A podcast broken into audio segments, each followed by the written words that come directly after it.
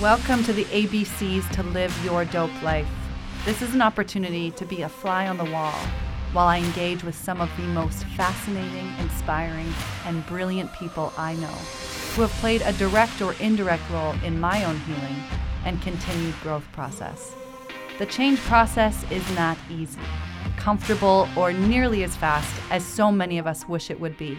And my hope with this podcast is to instill some playfulness, simple tools to practice, and ultimately a place for you to recognize that you are not alone. A dope life is one that is aligned with who you truly desire to be, and a congruency between what is deep beneath the surface and what shows above the surface. It's the real, the raw, the complexities of our light and our shadows. The only thing that is ever truly in your way is you. Join me on this journey as we continue to grow stronger together. It's time to live your dope life. Vince, so good to see you. Marin. Marin. So, oh shit. Hi. Hi. Where's the reset button? Marin. Yeah. Hi. Very good to see you in real life. Yeah, I know. This is such a treat. It is. And you know, having been caged up like untrusting animals, it's so nice to be out and be with human beings. Like human beings are wired for connection. I know you know that. Uh, it's yeah. I think it's serotonin our body just kind of when we make human connection. All, all the good happy chemicals come Yes. out. Yeah. Yes, yes, Yeah. yes, well, and, and speaking of treats and happy chemicals, why don't you um, talk us through what you have put in front of us right here?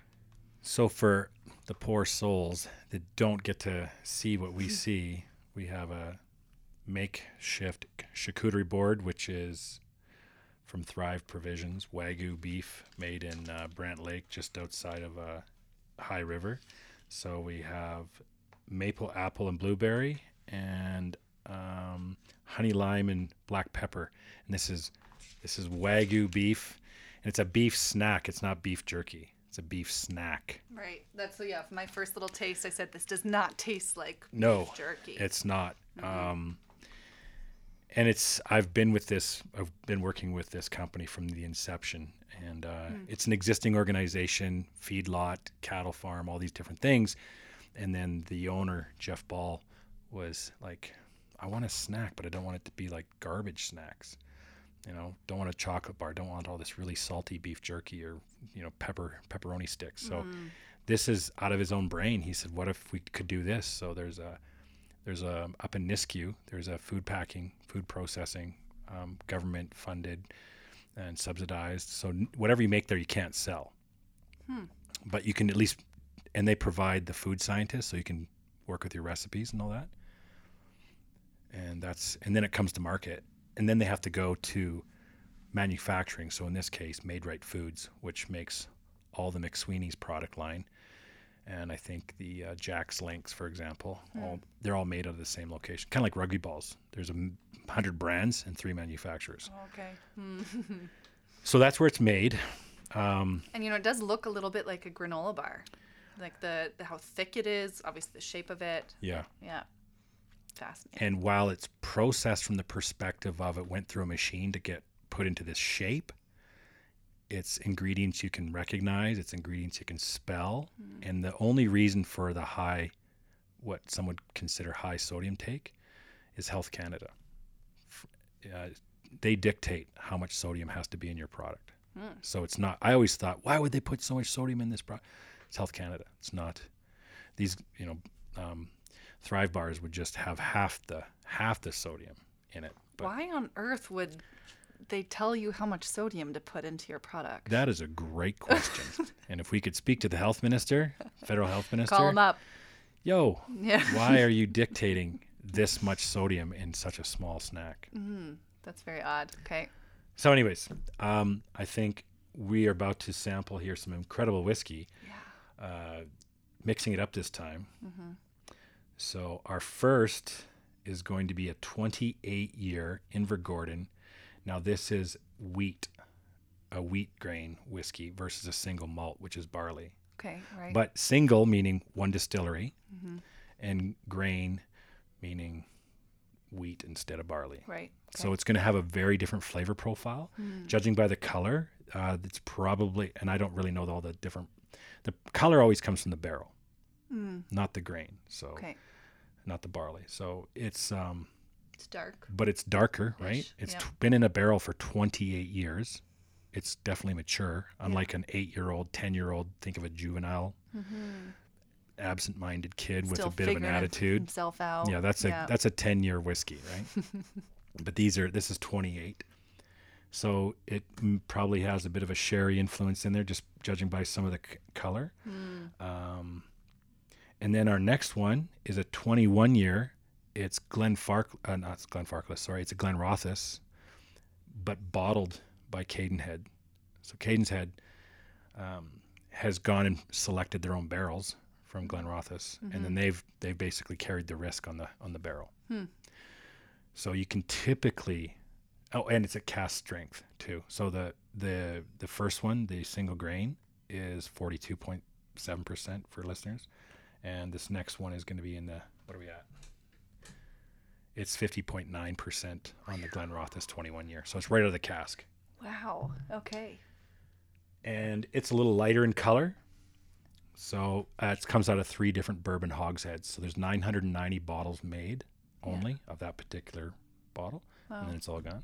So if you really like it, Kensington Wine Market is where it came from. But I bought it a year ago, so it's probably gone. Right. Uh, and our last one is from the Bruichladdich Distillery. It's uh, a Black Art. Where's the number? Because these are like 1.1, 2.1. I think it's a 5.1. Yeah, Black Art Edition 5.1. I don't know that what the point one means, but okay. it's just their it's just their fifth um, iteration of this particular bottling. Okay. So I have a 4.1 at home. It's a 23 year old. This is the 5.1, and it's a 24 year old. Right. Okay. But it's called Black Art in part because everything's a secret. Mm-hmm. No one knows what Bruichladdich did to make this whiskey. This particular whiskey, um, 48.4%. I think I read that right. I don't have my glasses on. But I will tell you from the beginning that that one definitely needs to sit and breathe for about a half an hour. And is It- that it- this glass? Yeah, Okay. it'll it'll taste significantly different if we sipped it now Yeah. than if we sipped it later. So is that similar to with wine? How um, aerating it makes it different? It do- I don't know if it needs to be aerated per se, but some they just like once it's out of the bottle, once the genie's out of the bottle, it seems to the profile begins to change a little bit. Okay. And um, some people have said, not me.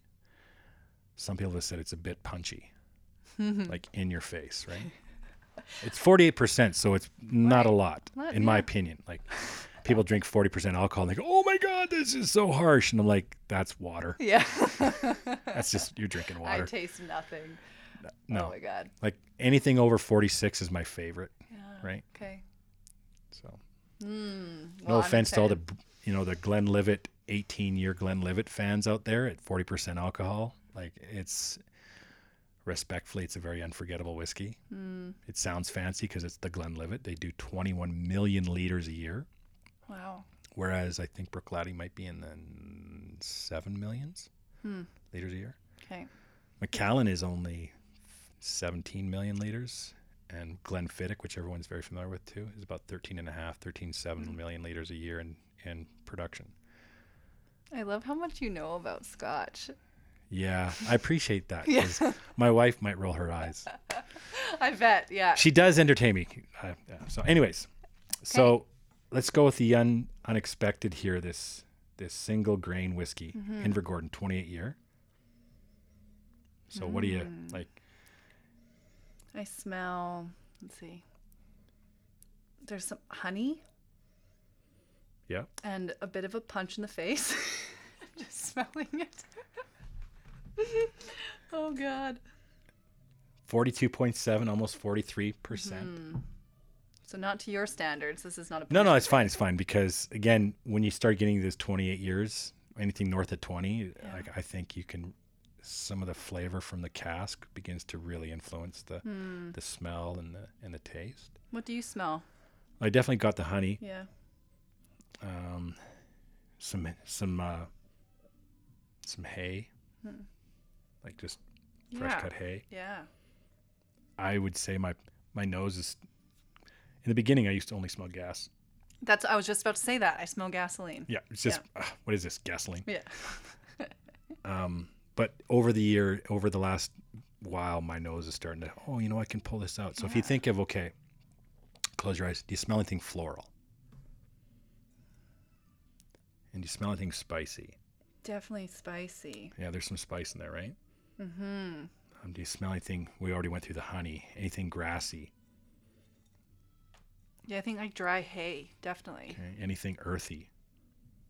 Mm, earthy. It smells like damp.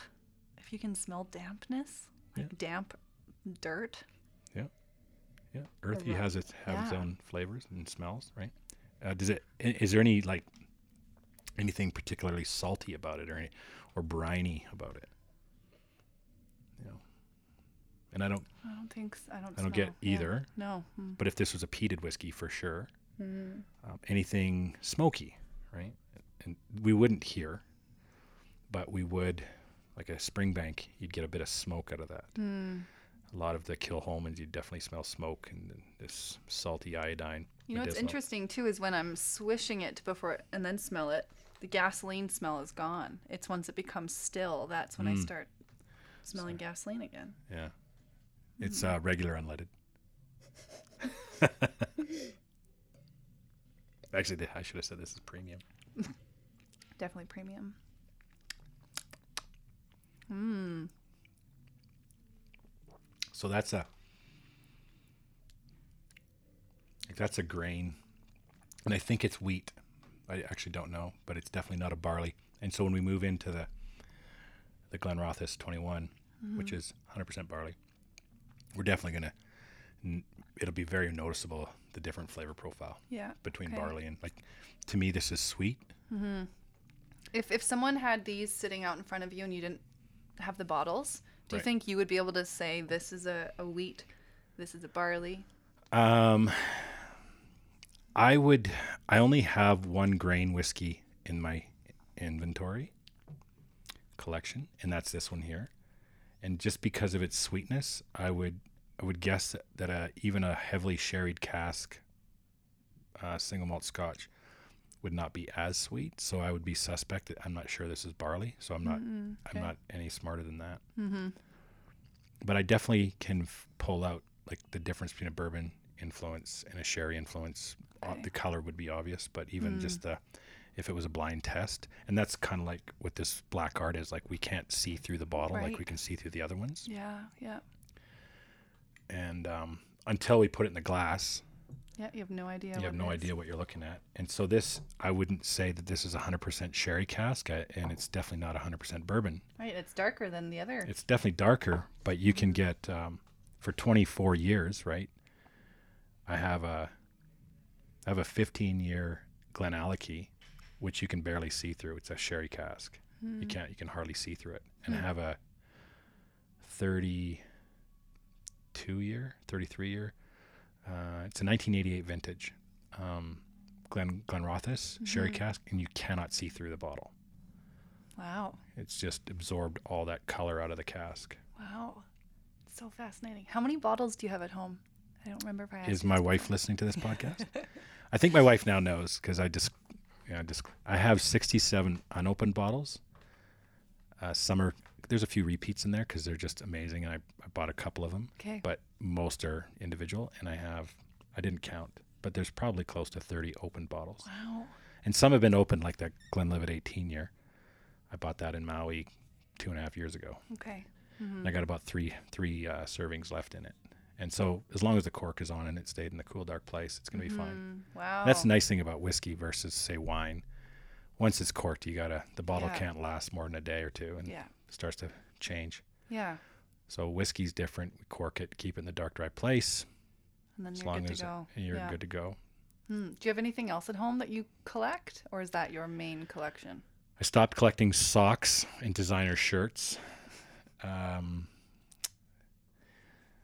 uh, collect memories, experiences, but That's the no, way to do it. Mm. no, there's not. Uh, there was a time when I just discovered s- socks that weren't black.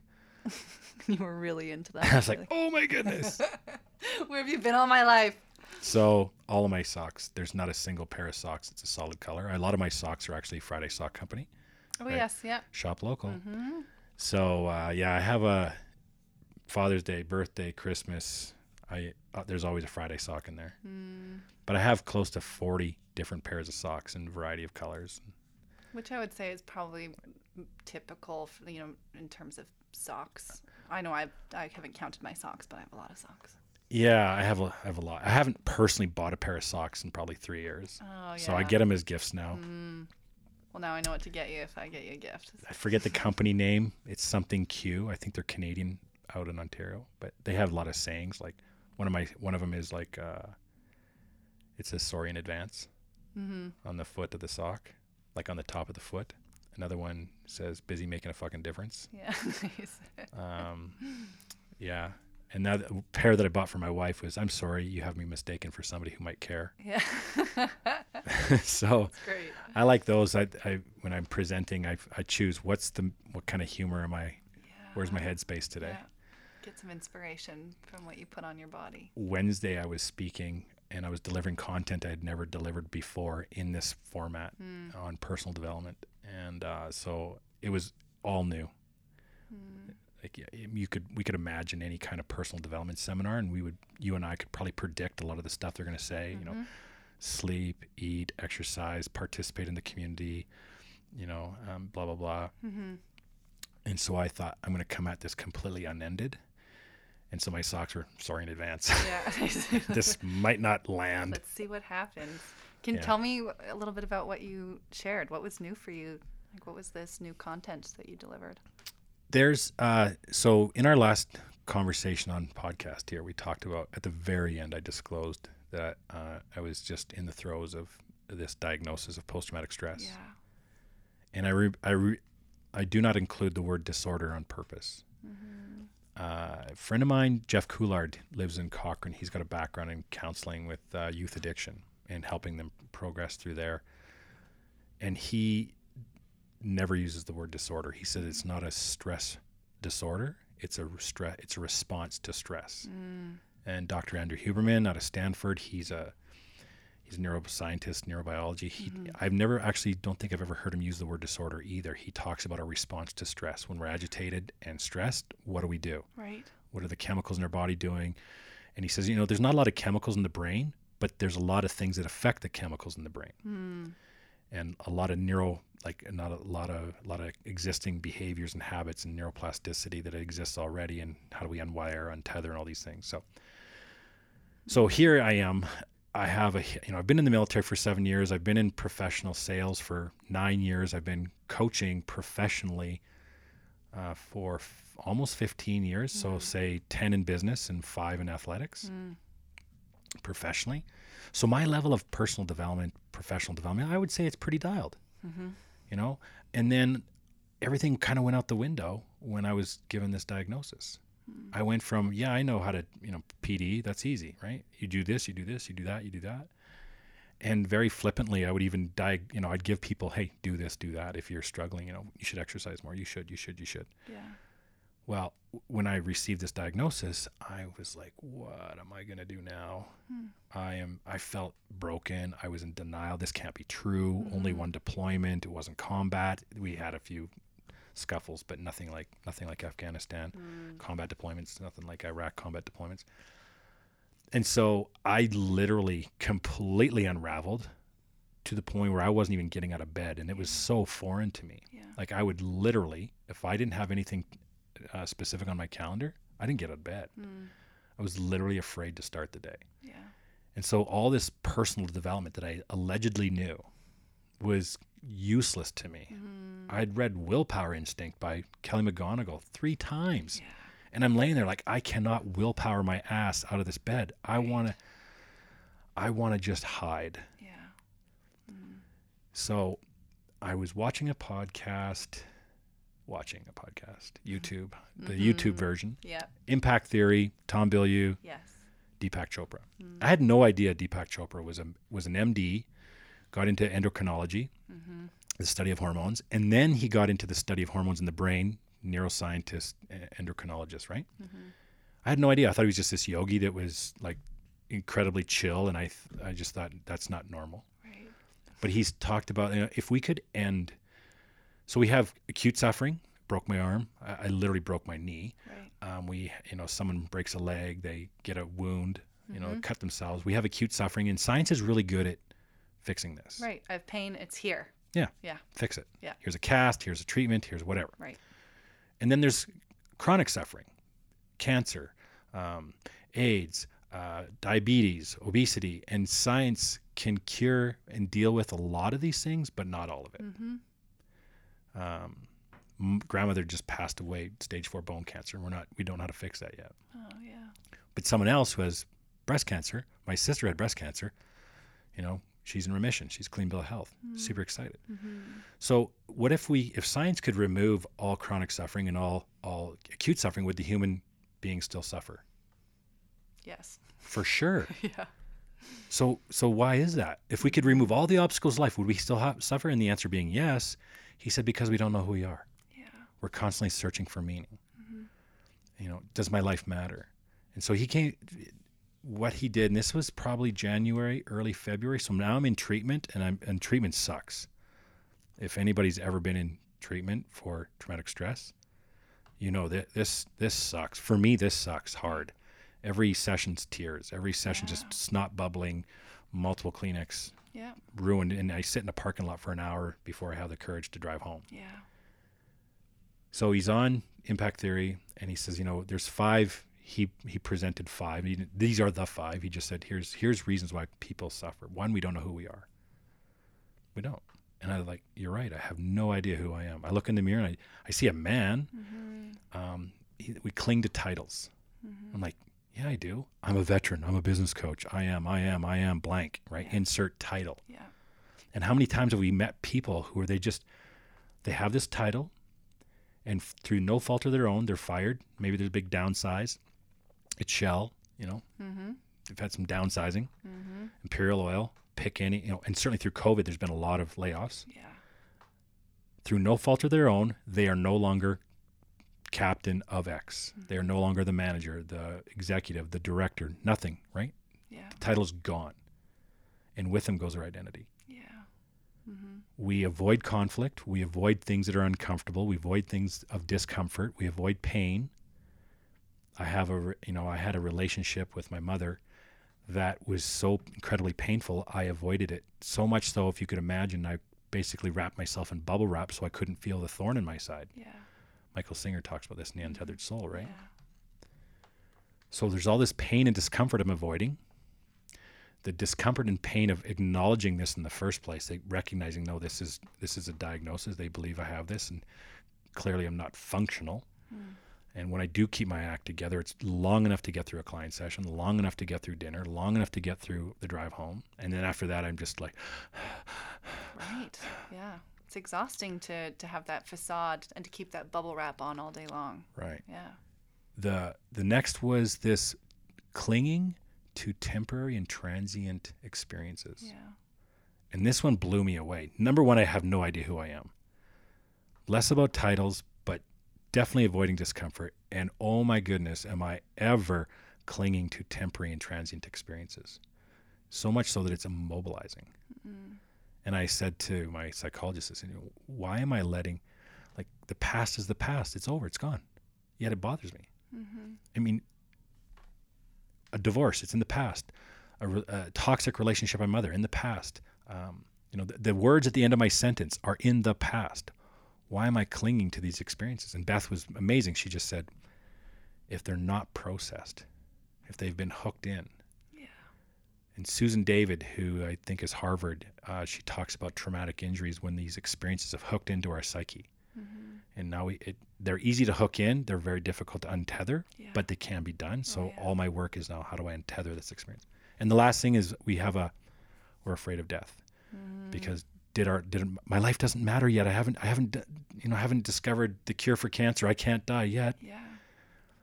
And that was probably the one I had the the the least issues with because in the military, you know, we write I wrote my first will when I was 19 years old. You're face to face with it. Yeah. Deployment to Somalia at 23. I wrote a letter to my mom, you know, before going on a particular um, m- mission in Somalia, Mm. and came back two days later and, and took the letter back and said thank you very much and burnt it up. But Wow. I w it was like, hey, if you're reading this, Yeah. know. Yeah. Mm. so inside there, so when I do this personal development workshop Yeah. here on Wednesday, I said, this is the foundation. If I were to tell you about reading this and doing that, take this course, take that course, you know, do some yoga, hmm you know, get one, like that's lipstick on a pig. Yeah. If you don't know, and I say you on purpose, you, the listener, if you don't know who you are, to the listener, if you are clinging to titles, if you are clinging to temporary and transient experiences, if you are avoiding discomfort, if you are afraid of death, then anything else until that is resolved is lipstick on a pig. Yeah. Mm-hmm. And then the second piece was just don't say stupid shit out loud. I can't control my thoughts. I can introduce a new thought. And Huberman was great at identifying this. He said, Our thoughts are all over the place. Lots of people have identified our thoughts. We 60,000 thoughts a day. We think 600.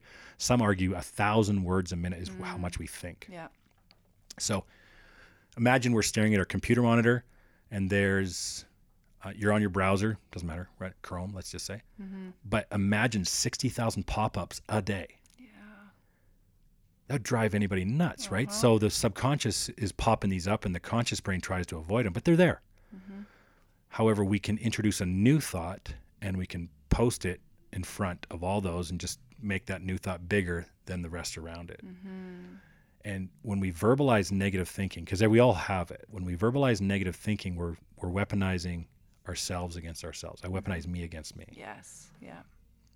and so I became very, very militant at not saying stupid shit out loud because said out loud, it's amplified to the power of 10, Right. and negative is amplified four to seven times more. Another Harvard study, which means negative said out loud is 40 to 70 times more, more um, powerful than positive. Yeah. And so while positivity doesn't always work, positive thinking doesn't always work, negativity always does, and it always works negatively. Mm-hmm. Yeah. in a simple example, um, Sarah, D, I'm going to screw up her name, uh, Didi Tort, uh, ranked 37th in the world for ice for, and she's from Iceland, ranked 37th in the world Okay. for CrossFit Games. Yeah. 2018 fall breaks a rib on competition. She's gutted. She's on the leaderboard, like she's going to go home with a medal, but breaks a rib and has to withdraw from the competition. World World CrossFit Games. Next one comes in the in the spring of, of uh, the following year, breaks her rib on the on the first day. Wow. Here's the creepy part. Two days later, and this is she said this out loud on Netflix. Two weeks prior, me and my trainer were both laughing. Wouldn't it suck if I broke my rib on the first day? Mm-hmm. Because she said it, does that make it true? We don't know. But the fact remains it was on her mind. Yeah. It was there, and don't leave anything to chance. Don't say stupid shit out loud. Oh, I wonder if I get fired this week. Oh my goodness, don't say that out loud. Uh, yeah. Yeah. Our words are manifesting and collaborating with reality. They They're powerful. And people think it's people think it's just fluff and woo woo. But it's not. They Harvard is studying this. Andrew Mhm. Huberman is studying this. Yeah. He's fascinating. Mm-hmm. So one, you know, what is the root of human suffering? Can we reconcile with that? Two, can we just stop saying stupid shit out loud? And for me, the third one has I've always been involved in fitness and exercise, largely because of my job in the military, largely because I played rugby for Calgary and my club, so I was always in shape and in the gym. But after rugby was over, kind of stayed out of the gym. Mm-hmm. And when I was in the gym, it wasn't consistent. Mm-hmm. It was three days a week, four days a week, five days a week, maybe six, but it was never more than that. I'm right now, um, I'm 42 days consecutive in the gym every day, Wow. Monday through for Sunday, right? Every Mhm. single day, weight resistance training. The chemical effect on the brain, how I deal with anxiety, how I deal with negative thinking, negative thoughts, how I deal with my own narrative. Mm-hmm. I mean, it, the narrative doesn't even have to be negative, it's just a narrative Mm-hmm. um, has completely changed. And that, again, I thought I knew everything about, oh, exercise is this, you should work out. But I wasn't doing it, one. And B, wasn't doing every day. Right. And I can, I can point and connect dots to all sorts of things, including better productivity, um, better relationship with my kids, better relationship with my wife, better confidence in relationship with my clients, because I work out every single day, Mm-hmm. followed by a meditation. So it's beautiful. You know, and you know, in what you're sharing too, what comes up for me is the the process of things often get worse before they get better. Oh Jesus, isn't that true? You know, I've uh, there's been so much of that for me too in the last few months as I've been devouring content and um, learning and seeing myself more clearly. It it gets really exciting when you see your blind spot finally and and and start to recognize oh these are the steps I need to take. But it it also opens up a wound that you've become really accustomed to keeping distance from. And you and exactly, and you say the word blind spot. Yeah. Someone commented the other day. Uh, Jordan Peterson is in, in recovery. He had uh, turns out a an adverse reaction and a, and and uh, dependency, not an addiction, and a, a dependency on benzo design or benzo design. I don't know the name of the drug, but it's like Diazepine. there you go, something like that. Yeah. Benzodiazepine or something like this, right? Yeah. And this person was shocked. Well, he's a psychologist. He's a clinical psychologist. Everything he knows. How could he be so foolish to not get addicted? And and again, the word is it's not an addiction, it's a dependency. The body behaves differently with those two things, Right. which is another thing I did not know. But I said the key word here is blind spot. It's called a blind spot for a reason because we're blind to it. Mm-hmm. And we need outside eyes. Yeah. So therein lies our profession, you and me, mm-hmm.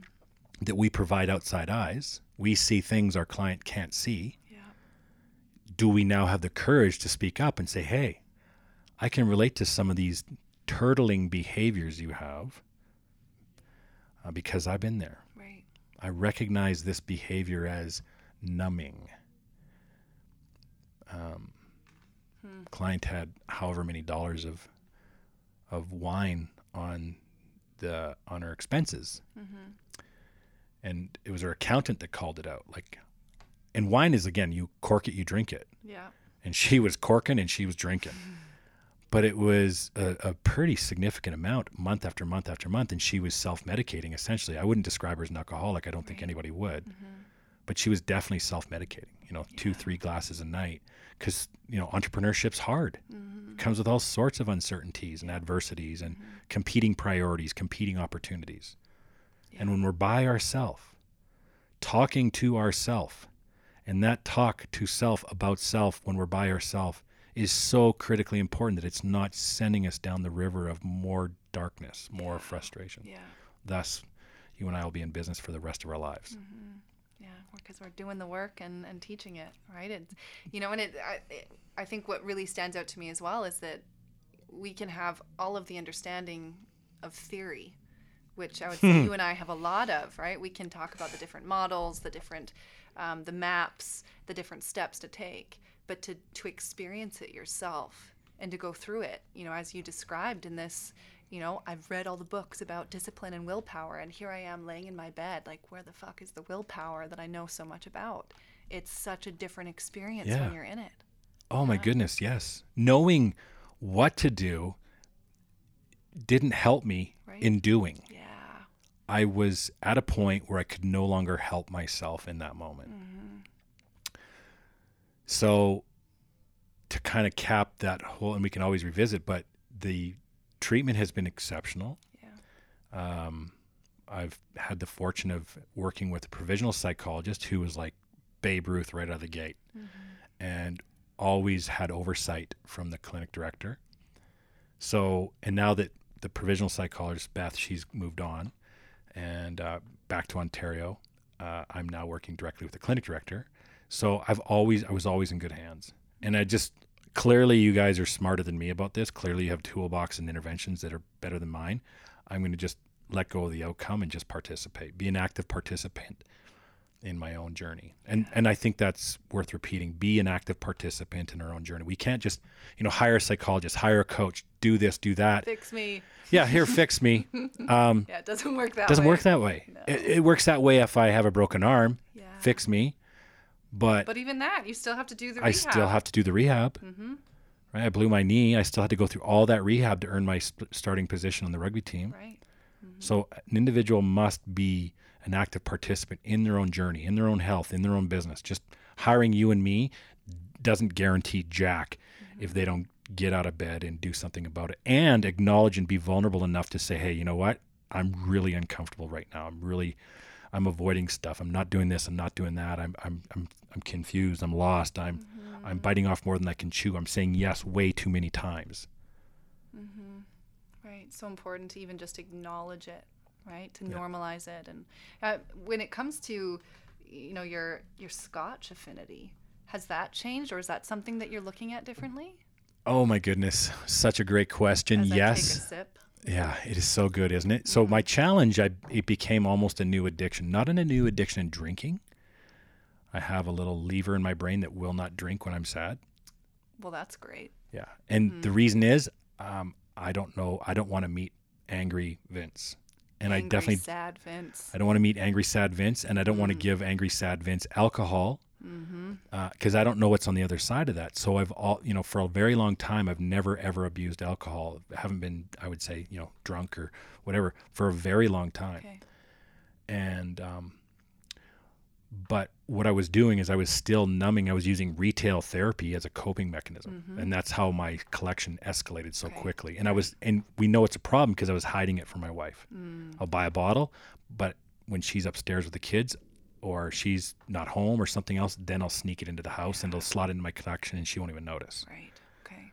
So, and and what happened to kind of snap me out of that, to really snap me out of that was um, I have this mountain bike, Kona Kilauea. at Night, it's a 2001. It still works, but it's so dated that there's no spare parts. Wow. Okay. So I've been mountain biking this summer, and I realized, like, my shock, my front fork does has very little rebound to it, so it's a pretty bumpy ride. It's a full suspension bike that runs with a rigid fork and a saggy bum. so I went to the bike store after, and I realized, oh shit, if I want to buy a five thousand, six thousand dollar mountain bike to ride what I want to ride, full suspension trail bike, you know, Santa Cruz um, Hightower is what I got my eyeballs on right now. Mm-hmm. I got a bike and a half sitting in my house called Scotch right now, wow. Yeah. and I've only and that realization was two months ago. I've only bought two bottles of Scotch since then, Yeah. and one my wife was like, "Hey, I want to buy you a bottle of Scotch. You've had you've been you know." She was actually giving me a gift, and she let me choose it. Beautiful. Mm-hmm. Um, I forget the other reason. It might have been a moment of absence of willpower in that moment in time, but yeah. Yeah. No, I, I can relate to that. You know, it's interesting all the different coping mechanisms that we can use, and and I know I've been on my high horse before of like I'm not addicted to anything, and then it's Hmm. like wow, how much Lululemon does one person need? Wow. You know, or like how many Netflix shows can one person watch in a row? Or Right. is this the third time I'm exercising today? Okay, well that's interesting, Right. right? It, there's so many different ways that we avoid ourselves. People would people might be surprised to know that anything that we enjoy, anything that's pleasurable, work, exercise, sex, drugs, alcohol, um, golf, acquisition of said scotch, Right? Personal development. personal development, these can all become addictions Yeah. and actually be counterproductive, counterintuitive. Yeah. Yeah. Maladaptive. There's a yes, Yeah. maladaptive. Yeah. I know I actually, uh, a couple years ago now, I challenged myself to see if I could go a whole year without buying any clothing, anything that was not needed, that was Right. not necessary. And I did it. Nice. It was, and it was huge for me to So just any clothing? I, Or I- I, did buy a winter jacket because I needed one. Sure. So that was my one caveat was like if I need something, but Right. I also knew like I really don't need anything. So the winter jacket was um, my one splurge for the year. But I through the process, it was noticing how many times I had the urge of like, oh, maybe Yeah. I'll just check online and see what's there, or like, oh, maybe I'll just go walk around the mall. And as soon Mm. as I would notice that and be like, okay, what just happened? Right. Right before I had that impulse, what was I feeling? Cue, routine, There we reward, go. right? Yeah. And it was the most liberating, very difficult at first, of how many times I had that impulse Yeah. to avoid, Yeah. to go entertain myself. Right. Um, but in, in the end, it was huge. I I rarely buy anything now. Isn't that neat? Yeah. so you just in your story you made me remember the other bottle um, and so first of all the cue or the trigger is an email or walking into a liquor store. So if i was going there to buy something maybe a bottle of wine i'd definitely go look at the scotch right? Mm-hmm. I got pretty good at that. But the emails emails are different because they're flash sales. Hmm. Now we're dealing with scarcity. Um, now we're dealing with like limited edition mm-hmm. which is exa- more scarcity. And it's like only today or only this week more scarcity. If you act now. so i get this email um, a Glenrothes 31 year $240 like that's unheard of to find a 31 year bottle of any whiskey in single malt you're looking at least $450 and up Wow. okay for a 30 for a 30 year bottle Okay. and if you pick a name like Balvenie, which is a very widely um, popular brand, a thousand. Wow. You're looking at Macallan. I don't even know how much. Like an 18 year Macallan, I think a 25 year Macallan is close to like $3,500. So you get into the three grand business, Yeah. um, or sorry, the 30 year business. So, but now it's normally $300, which is $100 less than anybody else, $150 less than anybody, and it's X percent off. I bought, I bought a bottle. Yeah. So I bought not a bad bottle.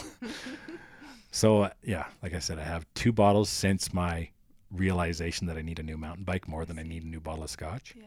And the process in self reward of rewarding myself for not buying every single day. Mm-hmm. I made it another day without buying a bottle, Yeah. and I'm I'm a dollar closer to owning a new mountain bike that's going to be very forgiving on my body and one that I can buy parts for when I wreck it, Yeah. Yeah. and I can actually enjoy it. Right.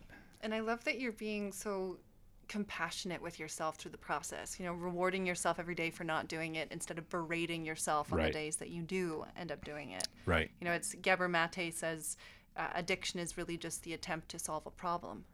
And when we can start looking at these different coping mechanisms or addictions or um, whatever we want to call them, and really just recognize this is actually a beautiful adaptation. My body is trying to protect me.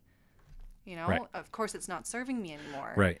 But And- it's it's a really beautiful mechanism. and to under that was what you just said was so helpful because you know my my therapist said the same thing in that these behaviors that that I've been doing they've been they've been ingrained in my body in my mind to keep me safe. Yeah. It's just that I no longer need to deploy those behaviors because I'm actually not safe now. Right. So, you know, turtling and hiding and staying in bed, these are I'm I'm acting on these these pathways that are designed to keep me safe. It's just that again, like you said, it's not serving me. Yeah. So, um, Rich Roll, a recovering alcoholic and ultra athlete, he he um, from a, uh, recovering addiction to alcohol, he said, no matter how far I am down the road, the distance into the ditch is still the same. Mm. Wow. Yeah. That's powerful. You know, Yeah. he could be a thousand miles down the road of sobriety, and yet the distance into the ditch is still 20 feet. right. Still right next to him. And so, no matter how far I am down the road of putting my money away, for example, for a bike, because remember, I've got a wife and kids and a mortgage, and Yeah. they have school and they have projects and they have aspirations. I'm, Yeah. that takes priority over scotch, Mm-hmm. but um, in a mountain bike. So, um, but yeah, it's less about buying a bike. That be, that was the initial aha, like stop buying scotch if you want a bike, Vincent, Yeah. and more of, holy smokes, I actually don't. I have enough scotch in my home. Let's just call it an even hundred bottles. Mm-hmm. Um, if you and I only really drink two ounces in an entire evening. Mm-hmm. That times twenty six servings per bottle times a hundred. That's a lot of that's a lot of whiskey. You got more than enough. I got more than enough. like when is enough enough? How about a year ago? But let's not, you know, let's remain compassionate exactly. and say today, hey, what happened in the past is real. Uh, not to diminish any of that, but it's it's it's real. But what happens next is the most important thing, Mm-hmm. which is to not buy a bottle today and not open that email. When I see Willow Park, Kensington Wine Market, Craft Cellars in because I'm on Mm-hmm. all four of those mailing. Now you could say just unsubscribe, but it's an exercise in willpower Mm-hmm. to see the email and then just hit delete. Yeah, definitely. And then sometimes I'll look at it, I'll scroll, I'll see it, and I'll hit delete. Also an exercise in willpower. Mm-hmm. And in the beginning of the day, my willpower is certainly stronger in the beginning of the day than the end of the day. So me opening up a Scotch email at the end of the day, I might pull out the credit card. So I, Right. I always look at those Scotch email at those, Yeah, knowing your boundaries. which is the reason why I have a bag of M and M's in my car, not to eat it, but to strengthen my willpower. Mm, I actually I had a client that said that that's how he practiced willpower. Is he he would sit with a bag of candy or popcorn, and one moment at a time he'd pick one up and then put it right back. Yeah. And he just did that over and over and over again. Yeah. Which I thought was fascinating. To me, Yeah. it's you know this I've said this before on the podcast that I'm a huge fan of exposure therapy. Yes. So yes. you know, that example of well, I could Yeah. just unsubscribe from all the emails. You know, for some people that might be the best route, but for me, that in my experience, that's another avoidance. Yes. Like, okay, if it's Yeah. out of sight, it's out of mind. Well, am I actually making progress, or am I just avoiding Yeah. what I need to build a better relationship with? Yeah, no judgment to anybody who's trying to avoid a situation. Right. They know that as soon as they're in this environment, it's the wheels come off. Yeah. No, yeah, no, no, no shame or judgment around that. Yeah. As we progress, as I progress, I can now have this. You know, like I just love peanut chocolate covered M and M's. Mm-hmm. Um, Me too. So they are in my car, in my side door, where I can see them because that's where my that's where I put something else when I need to leave the vehicle. Mm-hmm. So when I get into the vehicle, that's where that something else is. Mm-hmm. So, um, um, so that when I the first thing I see when I get in my vehicle is this bag of M and M's, Mm-hmm. and if I've had a, a moment that was unpleasant, remember, human result. One of the reasons for human suffering is um, is avoiding things that are unpleasant. Yeah. Then there's that. Hey, there's this quick fix. Mm-hmm. Throw an M and m in my mouth. make you feel better. Yeah, For a moment. right. Yeah, man. So just because it's not a drug addiction or an alcohol addiction, addiction is real, Yeah. and if unchecked, it can be really hurtful. Yeah. You know. You know, I'll I'll share something. Uh, well, actually, that's um. Are you ready to sip this other one? I gotta drain my first one. Yeah, I drain it. drain There's There's less than a teaspoon in there's here. two drops in there. Chug, chug, chug. So if you have anything left in here, and I you do. So that's that grain, that single grain 28 year. Just have a smell of that glass. Right? Mm, it still smells so good. Yeah. Now pull up the uh, the Glenrothes 21 year. Now what do you smell? Whoa, this one smells. I smell more fruit. Okay. This one. Yeah. And and like yeah, so smell wise, we're gonna get some. We could get some similar or different smells on the nose, mm-hmm. right? For sure. So back through that, you know, Spicy. Strawberry. okay, Strawberry gasoline. strawberry flavored gasoline. And our nose doesn't have to go too far. Like again, depending on experiences, we like just Oh, has I to pass. to- okay. We don't have to shove. Like I'm not saying we did this. I did do it though. I, I'm. I was that's trying to- what we do I with was- wine, right? Right, just shove the nose right in there. Yeah. So Oh yeah. That. we can just kind of the nose can just kind of hover over the t- mouth of the glass versus right in the glass. It's a much different experience. Yeah, Mm-hmm. I thought you had to get your nose right in there because I watched this unknowing, we didn't realize it was a bit of a comedy. Oh. Uh, oh, that's how I got a jump and I get my nose in there. oh, right that's in how you there. do it. But oh, my yeah, first sip is through my nostrils. Okay. yeah, and keep your mouth open on these higher alcohol content. Remember, this is fifty point nine. Right. Okay. So by keeping your mouth open when you breathe in, the impact of the alcohol vapors isn't going to blow out your nasal cavity. Interesting. I'm pretty obsessed with nasal breathing right now, so that's really hard for me. You want me to open my mouth? You you don't have to. You just blow out your brain. What do you smell with this one? Gasoline. Yep. Gasoline's always present. Mm-hmm. But this one for me, lighter, less floral, more fruity, Mm-hmm. spicy. On the fruit side, I'm gonna play the safe game and say I I, I can I can pull citrus out of that. Mm. Not orangey citrus, but definitely a citrus. Yeah. Hint. Um, when people start talking about like roasted marshmallows and dried caramel and all these things, I don't, I, I never marzipan and blackberries, you know, lentils. I'm not getting it. You know, I don't. Some curry. There's one. There's there's this particular Bruichladdich, uh, 2009 organic, and it's amazing. And like peaches, it just blows up with peaches on the nose and on the palate. Wow. Yeah, very. i- At first, quite unsettling actually, because peaches isn't something I want in my whiskey. Yeah. But but uh, You got used, used to it? there's an expression: if you don't like it, you drank it on the wrong day. Yeah. So I tried it another day, and you know what? I fell in love. It's a Sunday scotch. So again, no, nothing salty, nothing briny, nothing smoky. Earthy? Bit of earth, yeah, Like a bit of wood, maybe? yeah.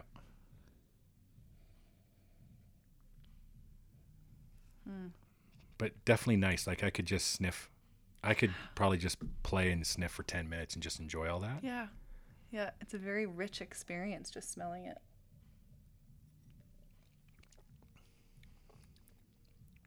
Hmm. I taste a bit of caramel. Yeah. Yeah. Very dry compared Yeah. to the last one. Yes. Less sweet. Yeah. Hmm. Nice after Very nice aftertaste. Very nice afterbirth, finish. as I like to say. Afterbirth. That's a lovely afterbirth. That's a unique descriptor. and so with a bourbon cask, I always like meat All right. with it. Yeah. Our charcuterie board. Yeah, so I just had the uh, honey lime wagyu beef thrive bar. Mm. Thrive provisions. Man, this is so nice. Lovely. Yeah. Um, This would also be really nice with a like with a, a, a like um a dense cheese, Oh yeah. like one you need a meat cleaver to carve a slice off of, versus brie, which you could spoon out. Yeah. I love cheese. The stinkier the better. I don't know if I should be chewing so close to the microphone. Yeah, we're both Every- like, mm, um. My wife has. Uh, she hates the sound of chewing. I uh, Who knew there was a lot of people out there that don't like the sound of chewing? I had a friend growing up who was very sensitive to the sounds of chewing or cracks or anything. Yeah. Yeah. So I get it. It was very unsettling to be with her for long periods of time because I make lots of noise. well, I was going to say that one of um, this is I haven't really shared this much actually. I've been trying to practice containment, which is really difficult for me because I'm a big sharer. But I also recognize that I I learn and grow at such an exponential rate that when I share things Yes. when they're still Yeah. kind of in the beginning, Still that it, processing. yeah, that it Still sitting and wrestling. yeah, it can be. Um, well, yeah, there's various reasons why that's not always necessarily the best way to go about things, but I uh, it's really interesting because this second season of the podcast, it as you um, experienced in our first conversation together, was that this is really about higher levels of consciousness, and it was I brought up the conversation of cannabis with um, each of my guests, and through the process of coming into this second season and engaging in different ways of elevating consciousness and you know using breath work and meditation and scotch um, being outdoors going for hikes. I've actually i got to the point where i recognized you know speaking of coping mechanisms that cannabis while it's a wonderful plant and i'm a huge fan of it um, it was my main coping mechanism and I have so many tools. I have so much knowledge in other ways to regulate myself, and I, I want to feel more. And I got to this point where I just was seeing myself get a little bit uncomfortable, and then it would just it would be this impulse of like, oh, I just need to get high. And finally, I was, you know, I've been aware of this to be honest for a few years, but I just kept coming back to it um, and justifying it, and um, and that just got to a point about five weeks ago where I recognized that's this is not serving me anymore. Good for and you. yeah, so I I just quit. And it was really, you know, speaking of things get worse before they get better, I was a bit of a stress case for a couple weeks because obviously I wasn't um, numbing myself out anymore. Yeah. Well, you're, re- you know, you're recognizing the cue, uh, and then what's the routine after that and what's the reward after that Right. Yeah. you know Yeah. And rewards can be a lot of things Mhm. um, i use self-soothing as a reward like um, yeah. you know just just hands on my arms and from shoulders down to my elbows just kind of self-soothe and just say you know what you made it through the day Yeah. um, that's another you know another gym workout's done um, good job on closing the pantry door Yeah. you know Yeah. just hey just we're did one it. step closer to eating less you know for me little wafer cookies Mm. you know food i eat my emotions Mm-hmm. often in the past so uh, i'm blessed with a body that doesn't that kind of disperses weight everywhere Mm. but i'm 250 and 5 i believe i'm 511 Yeah. my wife says you're not i've shrunk a little bit Well, I'm proud- six foot, so we can stand back to back. you're definitely taller than me. but that self reward of you know what, the day is done. I made it through. Mm-hmm. Um, in something, if I may, Yeah. that I have done that has worked exceptionally well for me is a mind body scan. Mm-hmm. So, first thing in the morning on the way to the gym, I used to listen to music or just kick in my podcast and away I'd go. Yeah. Now it's silence. Yeah. And it's what am I thinking? Sorry, what is what do I feel in my body? That's Mm-hmm. the first one. And first thing in the morning, I feel my ankles are sore Yeah. and my certain my ankle joints and my knees are sore, which to me tells me um, dehydration. Mm-hmm. And all of this is to collect data. This isn't to solve anything. This is just a scan. Building a relationship with your So- body. So the five senses, and then the joints. Like, what am I feeling in my body? What's my feeling in my stomach? And then, um, what do I feel emotionally? And at that time of day, I'm like, I don't really feel anything. Yeah. I feel good. I feel alive. I feel present. I feel, and I go through this. Yeah. And then, lastly, what am I thinking? And when I first practiced this, it was once a week. Now it's multiple times a day Yeah. and it's probably been a month since this strategy was introduced to me and so that has been helpful because i know my body so well Mm-hmm. today compared to a month ago and i'm sure a month from today i'll know my body even better Oh yeah. But i know exactly that i'm acutely aware of the condition of my hearing my sight my sense of smell my sense of taste Mm-hmm. um, and my sense of touch Mm-hmm. and my stomach and what my gut feels like Yeah. where before i was completely oblivious to all of that Yeah. We And were again, it's very just- analytical dominant, right? Of just thinking and keep going and you know, feelings not really something that we're necessarily, or at least for many of us, we're not really taught that it's yeah something to pay attention to. And when I had any particular feeling or emotion, it was I'd try to figure out, oh, why, why am I feeling this way? Right. Now I just go, well, that's interesting. Yeah. I'm feeling a bit anxious today. Hmm. I wonder why. Hmm, interesting. And then on the way home from the gym, huh, I noticed that that feeling of anxiousness isn't there anymore. Mm. So I didn't try to fix it. I just acknowledged it and I moved back. Yeah. Yeah. No, that's really good. So you're five weeks. Yeah. I cut you off. No, that's beautiful. I love that you shared that. That's um, definitely a huge part of my daily practice. And it's gotten to the point for me where, um, so I'm around cannabis every single day. And I just don't, like, again, I have this appreciation for it. I think it's beautiful. Sure. Um, and I just don't, yeah, I don't want it in my body right now. I'm, I'm feeling really good with, um, yeah, it's same as what you just said of like, if I notice I'm, I'm stressed or I'm anxious, it's instead of, okay, what can I do to fix this? It's, Right. oh, okay, what am I really feeling? What am I noticing? You know, wh- where am I feeling that in my body? How am I breathing right now? How, like, what position am I sitting in? Yes. Have I moved recently? Could I go like lay on the floor? Can I go do something to open up my heart a little bit?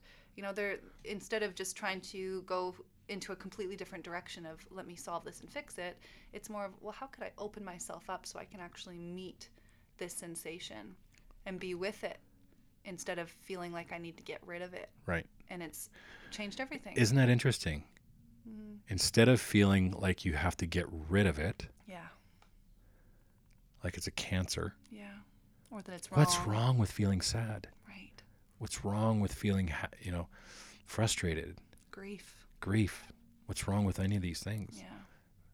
And and it sounds like so I won't project what you did, but for me, I I buried, I hid, I lied, um, emotionally Yeah. about my legitimate state, and I numbed. Yeah. You know, food. Uh, like I said, I don't drink when I'm feeling sad, but f- certainly food, ice cream, chips, Mm-hmm. um, sweets, and Netflix. Yeah. You know, We have so many accessible coping mechanisms. or or probably worst of all of this, um, less than ever before, uh, was social. Just endless scrolling Yeah. in social, and Facebook is my drug of choice. And the, you know, the algorithms.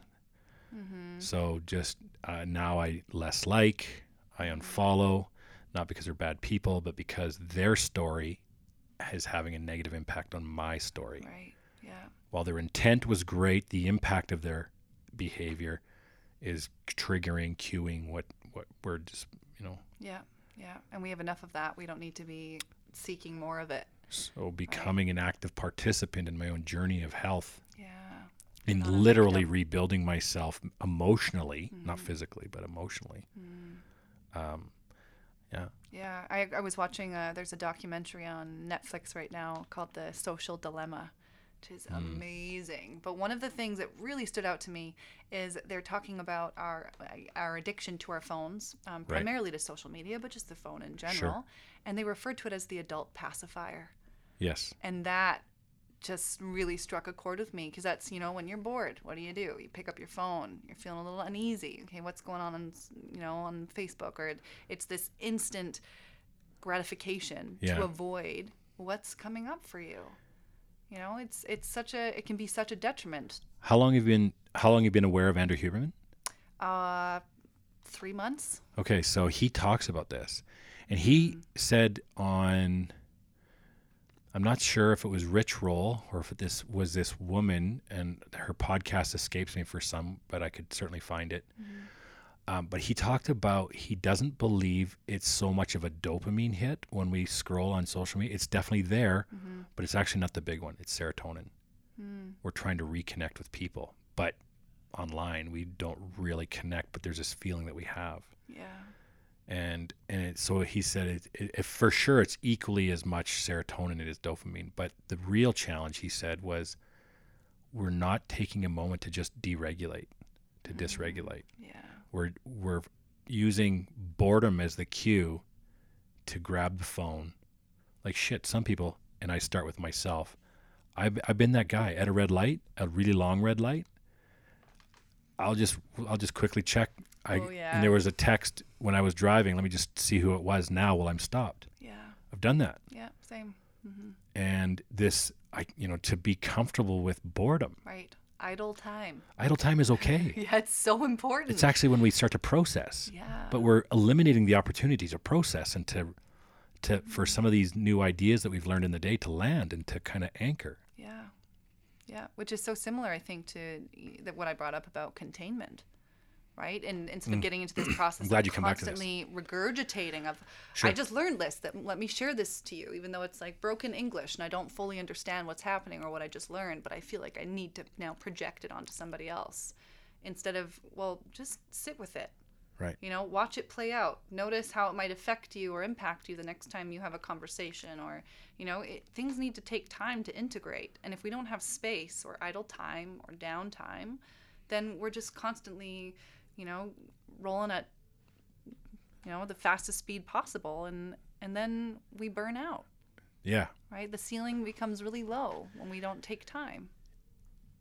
yeah we wouldn't we wouldn't expect a car to just give her at at a speed let's just use 100 kilometers an hour 60 miles an hour we wouldn't expect anybody to just drive that car quickly pull over jam more gas in and quickly go Right. Right mm-hmm. i mean not just for the car but for the driver Yeah. Unless you're a NASCAR driver Sure. and you're, yeah. and that's high intensity for a short period of time. Mm-hmm. So eventually, the vehicle is going to need it. If we just continuously did that, eventually, if you're driving a fossil fuel car, you need an oil change, and if you're driving a Tesla, eventually you need to get more electricity. Mm-hmm. You've also got to do software updates, all these things. Right. Mm-hmm. So we treat our, so we don't do that, right? We let our phones recharge, we let our Apple Watch recharge, we let our vehicles recharge, but we don't do that and I'm speaking we in general, I'm not picking on anyone in particular. I'm just saying yeah. we in general as a society Yeah. don't stop to pause. Yeah. And it's in the pause Mm-hmm. where some of the re- aha moments come from and Right. some of that processing and just to to to uh, to dysregulate. You know, it's what's interesting too is you know you mentioned your your role that you're on right now of going to the gym every single day, and one of the things that I've been really practicing and learning in the last few months is is learning about for for women we have a a cycle called the infradian cycle. So not only do we run on this 24-hour biological clock, but but women also have this 28 to 32 day biological clock, and and it works in four phases that are aligned with the seasons and I'm I'm I, th- I think this is a common experience for men and women is that we're um, masculine dominant. You know, even just that notion of we need to be hustling, we need to be going all the time. That's a masculine energy. You know, that is not again. It's this is not about female and male. This is just types of energy. We all have Right. masculine and feminine, but we are masculine dominant in general and i i definitely am or have been for most of my life i've prioritized and um and and seen you know the masculine energy in my life as you know better than for various reasons Ah.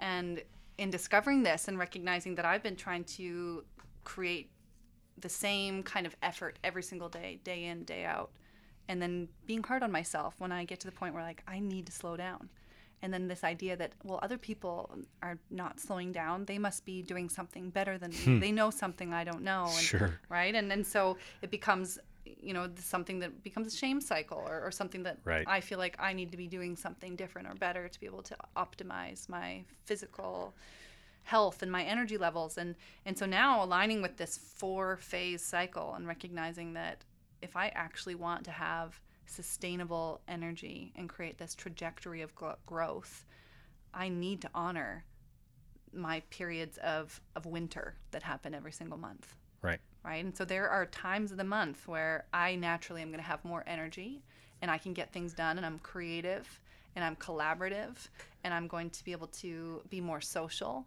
And there are very natural biological times of the month where I need to come back to myself a little bit more. I need more self care. I'm not going to be pushing as hard at the gym.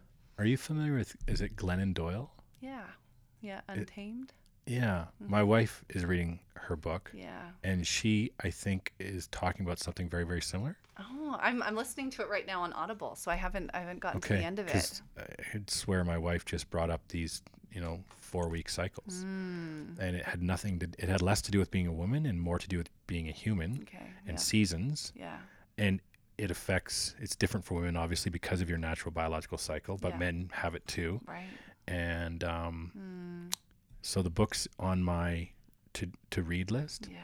uh, my wife is finding a, a lot of value out of that book That's great. Yeah. i And don't that, that know makes all sense. about doyle's um, history but Mm. she um, talks about it in the book. She goes yeah. into depth. Like she Yeah. used to be a, a very, uh, I think she was Christian and and was an author within the Christian right um, realm of talking about family and um, and her husband cheated on her and she then wrote a book about what it took to like bring the family back together and and then she discovered that she's a lesbian yes and yeah her story is amazing and she marries that lady from the uh, U.S. national women's soccer team. Yes. And I forget her name, but I remember I watching remember. that team win Mm, at the Olympics on TV because I wasn't there. yeah but just that team was so incredible and how they gelled. Anyways, Mm. to see her happy today, and I saw a short interview with the both of them. Mm. It was really it was really neat to see them talk about Yeah. their relationship with their past and with their present and their Yeah. kids and, yeah and the Well, grace they give I'm- each other. I hope, uh, yeah, as I move through the book, I'm maybe like you as well. I have many books on the go simultaneously, depending Yeah. on the, you know the energy that I'm in. But right now, I have like five books that I'm halfway through, uh, and that's one of them. And but I, I like the idea that yes, of course, women have this biological clock, but why would it not be the case for men as well? I recall Danita, my wife, saying I that men have this cycle too. Mm-hmm. um, different, Yeah. but you know we're human beings, and you know we're men and women are like I think through a lot of psychologist research we're like 60, 65 percent identical, Mm. in many many ways about how we think and behave and on and on. And then it's that remaining 40 35% where we see our differences in temperament. Um, so we could say in general women are more agreeable than men. In general women are more compassionate than men. Um, in general and we can make these sort of things um, um, the big five temperaments trait are you familiar with that Uh, I think is that the Jordan Peterson thing? Yeah, you Yeah. sent that to me a few weeks ago. Did I? Look, yeah. Okay. Um, so it's a widely about it. respected. It's a re- widely respected assessment used by psychologists all over the world. Mm. It just so happens that the website I sent you is hosted by Jordan Peterson. Um, and and that's that's it. And so um, when you get the results, you answer hundred questions. Many of the questions are the same question, just answered a, just asked a, a different way.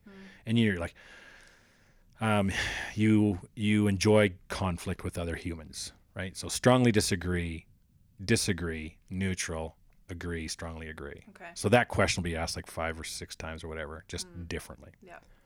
So what I what came out of that assessment for me is I I rank low on the I rank high in agr- I rank sort of average on agreeableness, really high in compassion in the 85th percentile, but very low on politeness. 4 out of a 100 in fact. I'm in the 4th percentile in politeness. So that doesn't mean I'm indifferent or differential to authority. I respect authority, I comply with authority mm-hmm. but that doesn't mean you get my respect. You have to earn my respect. Mm-hmm. And secondly, when we come up with rules and new bylaws, and Jonathan Haidt's social psychology, he lends some really interesting insights here too, which I'll, I'll quickly touch. But um, if I didn't co-create the rules, then you're not going to just just because I'm not going to follow, right? Yeah. and Jonathan Haidt calls that uh, um, um, it, oh, man the first word always escapes me um, it'll come to me so in, inside of this so let's take something real world right now the COVID and the mask bylaw right? I, I didn't resist the mask bylaw because I think masks are stupid and they don't work or this. It's just I, you didn't ask for my opinion. Mm-hmm. And you didn't give me enough evidence for me because I'm not an idiot. I'm still online listening to other people um, in the medical community on what they think they believe in masks from Sweden, from United States, from Canada, and and, and abroad. So, Yeah. Um, so, um, oh man, the name escapes me. Anyways, so John, so in inside of that, uh, on the conscientious side, I'm I'm really low on on uh, the first trait of that. So it's two traits. One is orderliness and industriousness. So on industriousness, I rank quite low, like in the 20s, which means I'm way more in because of this compassion. I'm way more interested in people problems than I am administrative problems. Mm, okay. Okay, so I'm easily distracted from administrative problems, but I can hyper focus on people problems. Yeah. I'm very I'm I'm sort of mean standard. I'm 48 and a half on on uh, orderliness, and a lot of that might be due to the military. Just a lot of orderliness. So while I do like calendars and scheduling and and um, and uh, you know email email confirmation on appointments and stuff like that, mm-hmm.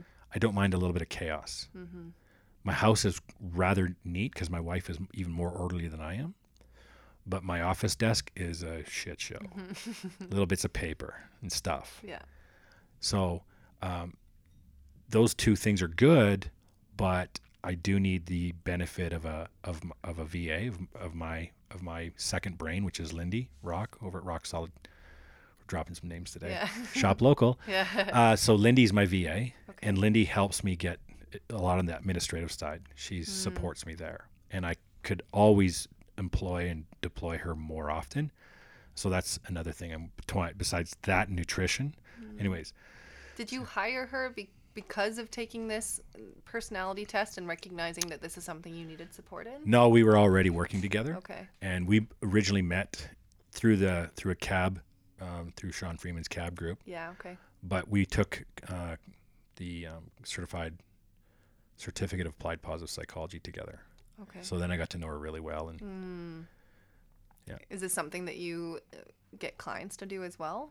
I do. In fact, early days I was always using disc, and I still would use disc. I still find value in disc, but this one's really, really neat because when someone is uh, like it's not appropriate for me to disclose certain client out, uh, um, results, but I could tell you that take a guy we already know, Sean Freeman. Yeah. Looking at the assessment, I can now see why, in part, why he is consistently successful at a lot of the things he does. Hmm. He is he doesn't get caught up in social social stuff. Now he might start a dumpster fire. yeah. I think that's no secret to anybody. I love you, Sean.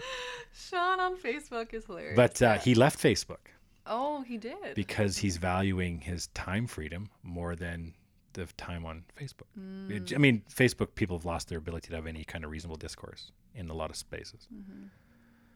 oh, wow. So, um, Hmm. anyways, it, it doesn't mean like so. There's a there's a person out there. Their company's a billion dollars. I've seen their assessment. That person also is really low on orient, um, or low on industriousness, meaning they leverage their EA as well, Mm-hmm. and also very high in compassion. Also, um, sort of middle middle. And one of the challenges of being really high in compassion is if we're so other centric, we actually don't advocate for our own behalf, Yeah. and then we be, there's a risk of being resentful. Mm-hmm.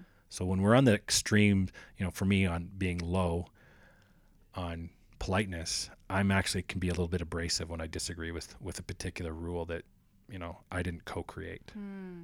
And I guess knowing that about you, if that's something you can share with a client or someone you're working with, then when that happens, they're not going to go into like, oh, he doesn't like me. Right. Someone very high in politeness is wired to avoid conflict. Yeah. Mm-hmm. Whereas me, I'm not wired to avoid conflict. In this conversation today with a client, he's very, very high in politeness, very, very high in compassion. All, all living things matter. And because of that, the downside is he might advocate for them so much that he doesn't advocate for himself. And that can that can show up when trying to earn a customer or trying to push an idea forward. Mm-hmm. Where whereas me, I'm more than willing to say, you know what, I, I disagree, and let's let's talk I'll talk about it. Yeah. So it doesn't give me a permission to be an asshole. Unchecked, I would be an asshole. Mm-hmm. It gives me, hey, some awareness. Yeah. That you have a tendency. Right. And yeah. You know, it's it reminds me of the the enneagram, um, because as I've been studying that, one of the things that's really stood out to me is that it doesn't. How would I? It's not like it, really taught me something that I didn't know about myself per se, but it gave me a this giant encompassing mirror to see myself more Right. And and another visual I had was that it's it's almost like as I'm I'm doing the work of getting to know these different character strategies I have, coping mechanisms, different triggers I have. Sometimes when I move into that realm of trigger trigger land, um, it can feel like like a dark abyss of like I don't understand why, I don't know what's going on, I don't know what's over to my left, I don't know what's over to my right. And Right. with the enneagram, it felt like this grid that just landed in this this area that I was not as familiar with, so that I could start to navigate the terrain of these different character strategies or different wounds Yeah. without getting lost. And I I would describe things like the Enneagram and the Big Five and the disc and all these things, Yeah. they they they they're not permission slips to behave in a certain way. Right. This is just the way I am. Yeah, deal with it. no, it's it's um I always say all behavior is explainable. Not to justify it, but to at least explain it. And if we can explain it, we can taproot it. We can go back to the original source of instead of just putting lipstick on a pig, a band-aid on a wound, we can kind of taproot and go back to, you know, what's the actual cause of this behavior? Yeah. And from there we can do the work necessary so that the behavior is not getting in their way Right. of future progress. Yeah, yeah. So you can see it instead of, um, yeah, feeling victim to it. Right. Mm-hmm. Right. And again, it's that concept of once you can see it and you're aware of it and you can create some space, you know, and, and sit with it and be with it and maybe even have a conversation with it as it moves through your body. That gives you now an opportunity to make a different choice than what this pattern has cyclically kept you in for many years. So the word I was looking for from Jonathan Haidt, Mm. which is relevant right now, is consensual hallucination. Oh, Super fascinating. I love Jonathan Haidt. He's amazing, Yeah. right?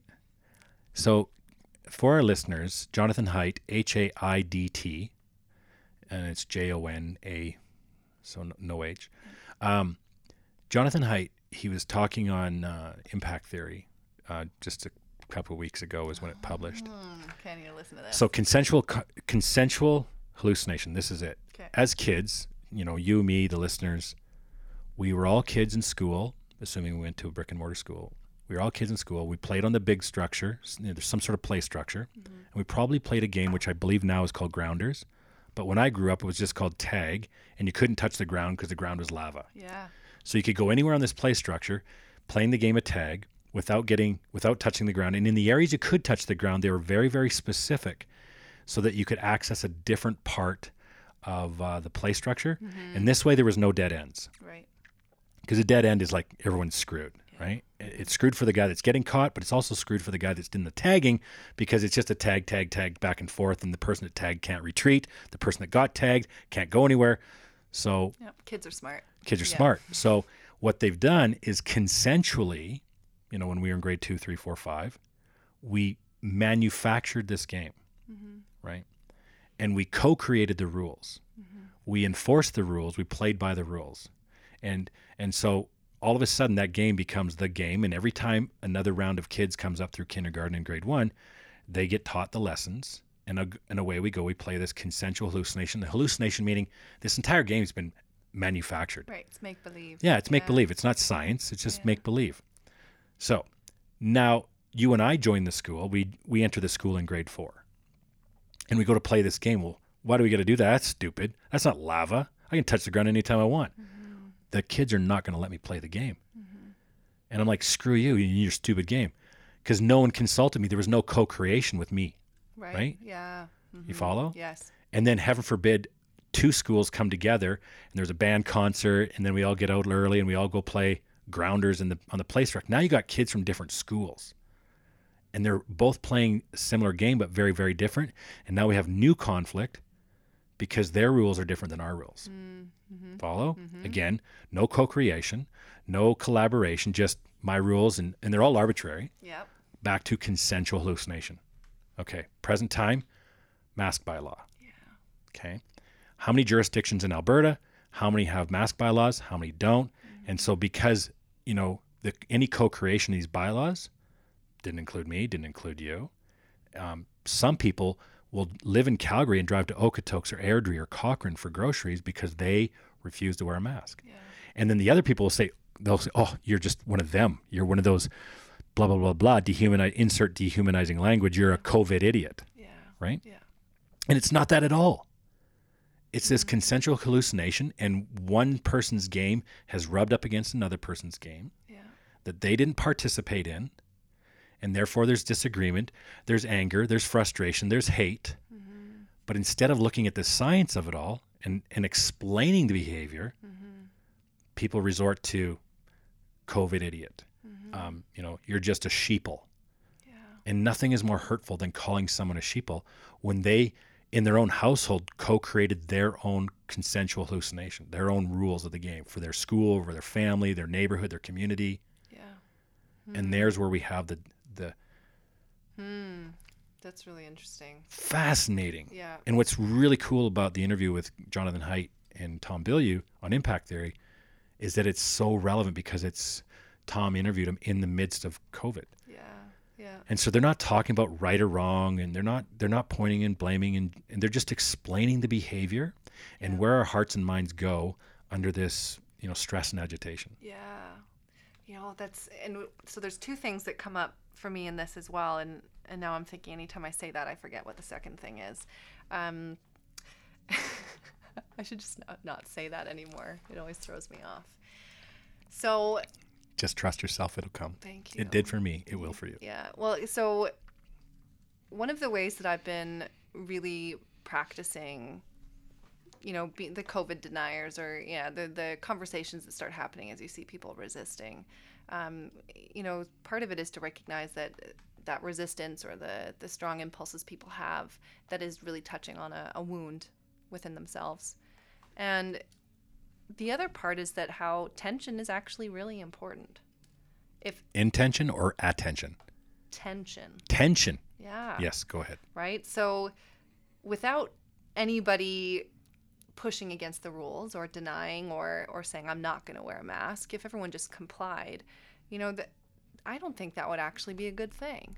I would agree with you. Right? I, I so I really as much as, you know, sometimes people can be a little bit obnoxious or in, in your face or very extreme about their opinions or they're not wanting to wear a mask you know i don't i don't think that's necessarily a part of it but it's it's that that bit of tension of that pushback that is really keeping the structure of of our culture of society of people of community it keeps it intact and there needs to be a balance so this is part of the work that i do with christine wuschke one of my teachers when it comes to understanding the body, understanding the universe, understanding energy, understanding the mind, the emotions, is actually feeling for that tension line. Sure. Right? Makes perfect sense. Right? Too much of anything is no Right. longer a good thing, but a little bit of tension is actually helping us know, okay, where's the boundary?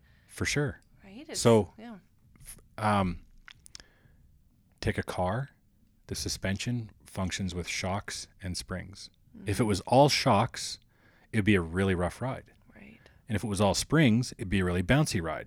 Mm. So the shocks and the springs work together mm. to take all the unnecessary bounce. Yet, when we hit a bump, we hit a pothole because we live in Calgary, Yeah.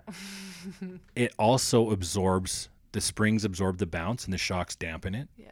so that we don't bounce all over the place, but it's not like a big thud and we launch out of our car. Mm-hmm. So we need the spring and the and the and the shock together.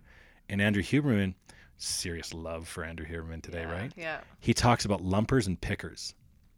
And lumpers are everyone that agrees and puts everything in their thing and Right. you know, yeah. it's this follow, follow, follow, and just lo- blind loyalty to comply.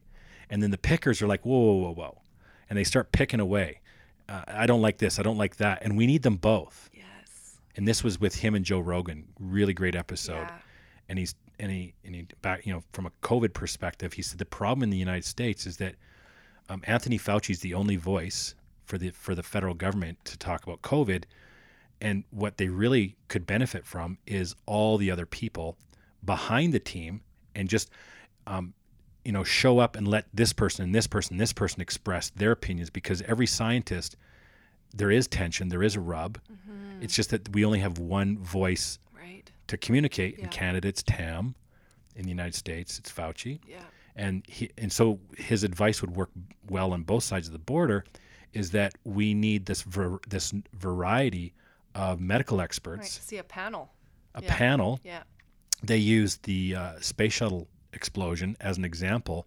One of the panelists was really articulate, so he became the voice, but he always spoke with his panel present. And they would, you know, they all had, you know, here's what and here's why the shuttle exploded, and collectively they figured it out. Um, and, and and anyway, so, but they they had this panel, and that's what we could benefit from too in both Canada and the United States is Yeah. this panel. So it's not just this one voice Yeah. so which ultimately results in a you're either with me or against me Mm-hmm. Right you either lump in the lumpers or the clumpers the same mm-hmm. you either clump in with fauci and or you're a picker and you're clearly on the other side and you you don't care you don't believe and you're you know Right. Yeah. and then it, back to this dehumanizing language and and just inability to have civil discourse Yeah. That is so fascinating. You know, it just makes me think too of the importance of even the, the voices within ourselves. You know, if you could start to think of it as like, oh, this is my panel. Like every every voice matters and you know, I'm gonna have parts of me that are extreme on either end. Yeah. And instead of yeah, trying to cut them off or cut them out and say these are wrong or these these are bad, but to actually be like, no, these are really important parts of my panel. And they help me find balance and that tension point. Huberman w- said that as scientists, I posted this on Facebook, I believe, yesterday on my mm. personal page. I think I made it public, but doesn't matter. Hmm. That he said, as scientists, we have tools to help people deal with stress. As as as scientists, we have tools to help people strengthen their immune system. If we just listen to mainstream media, media, mask, wash your hands, physically distance. Mm-hmm. But no one's talking about exercise, nutrition, sleep, water. Right. So he says, as as scientists, we have an obligation to to share the tools of strengthening our biological, physiological, and, and psychological immune system, mm-hmm. And we're not doing that. Yeah. And he, we're doing humanity a massive disservice. There's so much tension and chaos and just unnecessary chaos. Yeah. And so, left to our own devices, oh, it's frustrating. I'm pissed off. Here comes Netflix. Here comes wine. Here comes more work. Here comes more gym. Here comes more whatever substance abuse, uh, you know, environmental abuse, Mm-hmm. Yeah. and nothing productive happens Right. Yeah. except for more hurt, more pain. yeah. We say if we could remain compassionate and curious and less condemning and convinced, what would the world look like? Mm. That's a world I want to live in. Me too. Mm-hmm. Well, and speaking of uh, immune strength, uh, let's talk breath work. I'm really curious to hear what you've been learning and what you've been practicing. And maybe we should we start sipping our final Yeah. drink here? So same thing. Finish off this Glenrothes. You know, have that last little sip and smell. Okay. Kind of get that into your head of Yeah. what this is. Still smell the fruit.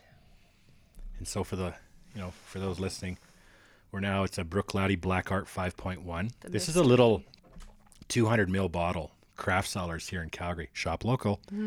um, they've got it on the shelf behind the point of sale, and um, it's about a 350 dollar bottle if you went for the the 750. Okay. So I was really grateful they had the little one. Yeah.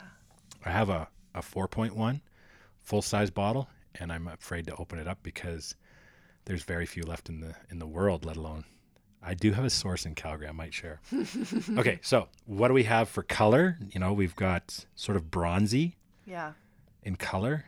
Um, we never talked about this in the past ones because we had different glasses, but the legs on it are. Um, actually, can't see the legs. That's probably because I'm half.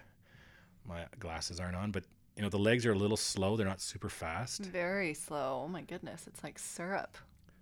The line just stays there. I don't see any legs. Is that possible? This drink has no legs. they're they're subtle. They're there, but they're oh subtle. And they don't they don't start right away. Say that. Say that again. Well, first I said, "Oh my goodness." I know, right? smells well syrupy. smells very sweet Yeah. compared.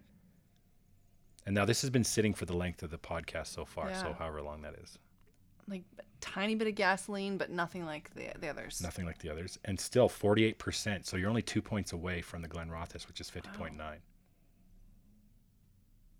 So very different. Yeah.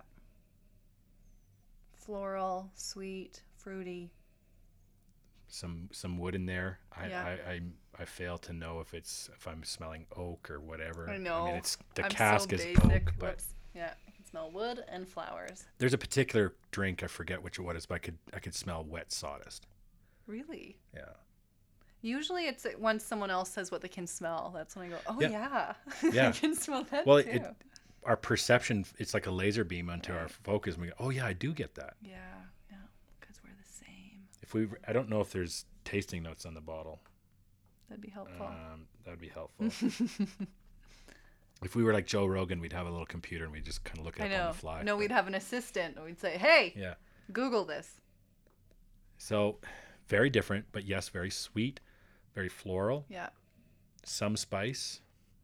Mm-hmm.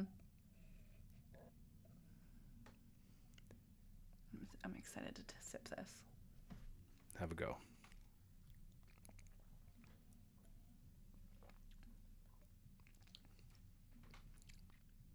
Oh, a little punchy.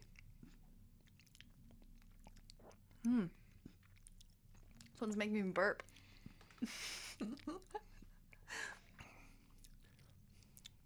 There Mm. a funny little aftertaste that I refuse to say out loud because you'd be like, "Why is that flavor in your mouth?" Tell me. I cannot, not not on a not live like this. Okay, I get it. I But get it. yeah, when you stop the record, I would I would tell you because I know you won't judge me. Never. Now that second smell after the taste, do you get a different anything different on the nose now? Yeah, because my mouth is on fire. Well, not really. That's interesting. But I it- get nutmeg. Oh. My mouth has so much sensation and taste in it that I actually can't smell right now. It's a flavor bomb. yeah. It's Yeah, that's a much different experience than the others. Like Yeah. it like explodes in your mouth a bit. I don't remember if Jim McEwan, who was the distillery master at the time when 4.1 came out, if he was still around for 5.1. But whoever his um, understudy was, and I forget his name, I want to say it's Adam. Uh, Adam is continued, like he was an exceptional student of Jim McEwan. Like Jim Jim McEwan in Scotland is synonymous with Scotch all around the world. Wow. So, um, yeah.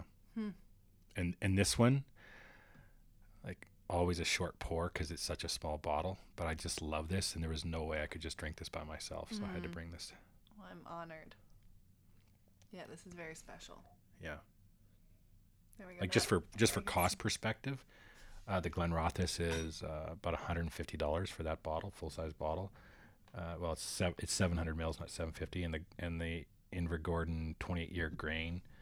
I believe that one was about 150, 160. and this is a hundred dollars for just the 200 mils. It's 350 for the whole bottle. Wow. And I would think whoever would spend that much money on a bottle of scotch it makes no sense.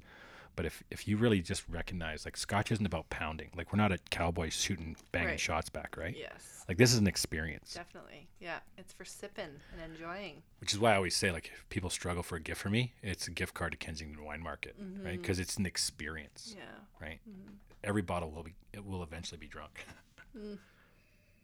Yeah, I could just I could play in this all for, for a while. It's so good, so, good. So good. lovely. Yeah. Yeah. Speaking of McEwan, it's one of my um, someone that got me really fascinated with breath work is Patrick McKeown. Who's that? He is uh, so he's a respiratory therapist out of I think Scotland, and if he's Irish, then that's so offensive. Um, I think he's Scottish. Uh, but he so he studied under um, a doctor named Dr. Buteyko, and Dr. Buteyko is someone who was working with um, astronauts in Russia. And so he discovered or started developing this um, this process of teaching people how to increase their carbon dioxide tolerance. And this started back in it was like 1902 or 1903. There was a, a physician named Dr. Bohr, and he uh, discovered something that is now called the Bohr effect, B O H R. And it's this understanding that uh, obviously oxygen is important, it's necessary, but without carbon dioxide, oxygen is actually useless inside the human body. Okay. We need a certain amount of carbon dioxide in our body at all times for the oxygen in our blood to actually be absorbed into our body. So you could have 99% oxygen saturation in your blood, and if your carbon dioxide is too low, then you're still going to be oxygen deprived Okay. And you're going to think or even have that your body's going to impulse like take more breath i need more oxygen but what it really needs is you need to hold your breath so that your carbon dioxide can elevate so that it then can help the hemoglobin release oxygen into your body Neat. so Buteyko developed this boot this technique to teach people how to breathe in a way that retrains your body to increase your carbon dioxide tolerance. Because for a lot of us um, who are overbreathers, who tend to be anxious, Shallow breathers. shallow breathers or overbreathers, Okay. breathing more than we need in a day, which could include deep breaths when we don't actually need deep breathing. So when we take a really, really deep breath and then a long exhale, that actually could be um, expelling more carbon dioxide than necessary. And then you're going to stay at this low tolerance where every time your carbon dioxide starts to increase, your body's going to do something unconsciously to expel it, even though that's not actually beneficial. So what's the impact on our behavior? ADHD, poor focus, autoimmune disease, poor sleep, poor digestion. Uh, it affects every aspect of your being, your physical health, your mental health. Wow. So a lot of these things that we're prescribing drugs for uh, are actually just because our, we're not breathing properly. Go figure. Interesting, right? So this is what I've been obsessed with the last few months is doing very specific breath work that includes um, slowing my breath down and doing breath holds. And and I'm now doing another process where a few years ago I did this thing called um, the presence process. It's a 10 week challenge in this book called The Presence Process by Michael Brown, and he teaches conscious connected breathing, where you take a a, a, forceful, in a sense, inhale, really functional breath. So you're extending your belly, your ribs, everything extends out. It's a, uh, a deep inhale, and then just a relaxed exhale without a pause in between each breath. Okay. And you do that for 15 minutes in the morning and 15 minutes in the evening. And you also have a mantra to go with your breath so that you're staying present and you're activating your system so that things will start to arise, but you stay with this breath technique. So no matter what comes up, you're Right. not avoiding it. Right. And now understanding that I also need to be increasing my carbon dioxide tolerance. At the end of these 15 minute breath work practices, I then move into a breath hold at the bottom of my exhale. And two days ago, I held my breath for two minutes and 15 seconds. Go on. Right. Wow. Which is incredible. So, and I can at- do a minute. I, I know this. This was like I was like I had a little dance party after because I was so excited about it. Yeah. Uh, so it's it's slowly increasing Wow. the amount of time that I'm able to hold my breath. But I knowing that conscious connected breathing is over breathing, but I'm doing it intentionally. I'm activating my system, and then I do this breath hold where I'm allowing my carbon dioxide to increase, and I've slowly increased my tolerance. And then after that, I move into the 5.5 pattern where it's not a really high inhale or deep inhale and deep exhale. It's actually super soft with this idea of imagining there's a candle right on the outside of my nostrils and I'm trying not to blow it out. Great visual. Yeah, it's really helpful so that I'm, you know, I've worked my diaphragm, I've activated activated my system, I've then elevated my carbon dioxide, Yep. and then I find that calm, soothing breath. So it takes Very me about half an hour, morning and evening. That's some serious And now that I'm not smoking weed, it's so much easier. That's really interesting. Breath. I find breath work more and more interesting all these years. Uh, Growing up as a kid, I played in music. So from grade six through grade eleven, I played in concert band and jazz band. Played a saxophone, a bari sax. So took a set of lungs for that. And I was also big into swimming. Not competition, but I just I took all my swimming lessons. I loved to swim, and I took my scuba course, and it served me well. And and um, um, certainly blowing on a saxophone, uh, the baritone. It's just a big, it's a big, big woodwind instrument, Yeah. and so it does take a set of lungs to work that Totally. thing. Uh, just like a baritone or a, or trom- trombones and tubas, they take a big set of lungs to function, right? Versus a flute or a. Um, anyways, so that's really interesting. In Brene Brown's book, uh, she definitely talks about it in Rising Strong. I think she speaks to it in a couple others, but she talks about box breathing that special operations soldiers. So in for four, hold for four, exhale for four, hold for four, inhale, recycle, right? Yeah. So I was practicing that, and I've got a background in yoga, and I really enjoy my yoga. And um, but this box breathing was new to me. We certainly didn't learn it in the military, and not me, but in special operations. Uh, in today's special operations, they do because you need to control your breathing for shooting. So for anybody involved in high precision shooting, sniper, you know whether it's SWAT or military, whatever, high precision uh, shooting, breath work is significantly important.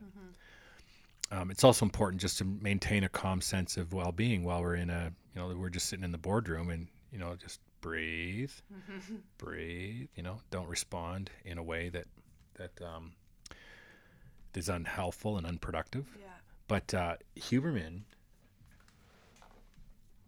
brought about these two different breathing techniques that that I still can't speak to perfectly, but enough now I believe that I can at least give it some some recognition. So wh- here's the setup. Um, we're driving. I'm I was late today, and uh, and yet, so have you ever? Okay, have you ever been driving, and you're late, and you're just like, ah, shit, I'm late, I'm late, and then like every light's red, and everyone around you, even though it's a green light, people are slow, like There's construction. there's and- construction, and, yeah. and our brains are are going faster than the world around us. Yeah. Conversely, we're going somewhere. We're not late. It's just our thing, and the world seems to be going faster around us. Yeah. Faster. So when I first wake up and I'm on my way to the gym at 5:30, and I as soon as I merge onto the Deerfoot, people are already doing 120 at 5:30 in the morning, and I'm like 100 kilometers seems fast for me. I was just asleep. Yeah. So when when when when our energy system is a little bit out of sync there, you know, everything around us is too slow and we want to go fast, or everything's fast when we want to go too slow. So he's talking about um, back into our brain and our brain chemistry. And so, so Wednesday, I felt I was going to be late for my presentation. In my mind, the math worked, but that was based on green lights and uh, no construction, and there was red lights and construction. And so, one of the downsides of being an optimist is we think that everything is going to be perfect on the way between here and there. Yeah. So I always have a seven minute margin on my watch and on my car on my car clock. My cell phone's the only thing that tells the actual time. Mm-hmm. So he does something where when we actually need to slow down, we actually need to slow down our, our processing speed in our brain. He says a double inhale mm-hmm. and then a exhale, s- same length or or a little bit longer is fine. Mm-hmm. I haven't really heard him say otherwise. Just so it'd be like Yeah. And when and so here I am I'm driving cuz he's and it's in my head so I do this and he says on his pod on the podcast with Rich Roll and with um, with Bilyeu on Impact Theory that this helps us reset our autom- autonomic nervous system if I'm saying this right it's Yeah. just it's a bit of a reset Yeah. and he says it only takes 1 to 3 breaths Yeah. Yeah. I'm like for real I know. How often am I driving? Calgary's terrible for drivers, except for me. I'm exceptional. I've heard that before. Calgary would be a better place if most people just didn't drive in it. so, so I try this, and wouldn't you know it, it worked. yeah. And so now it's just, okay, is does the world feel faster or slower?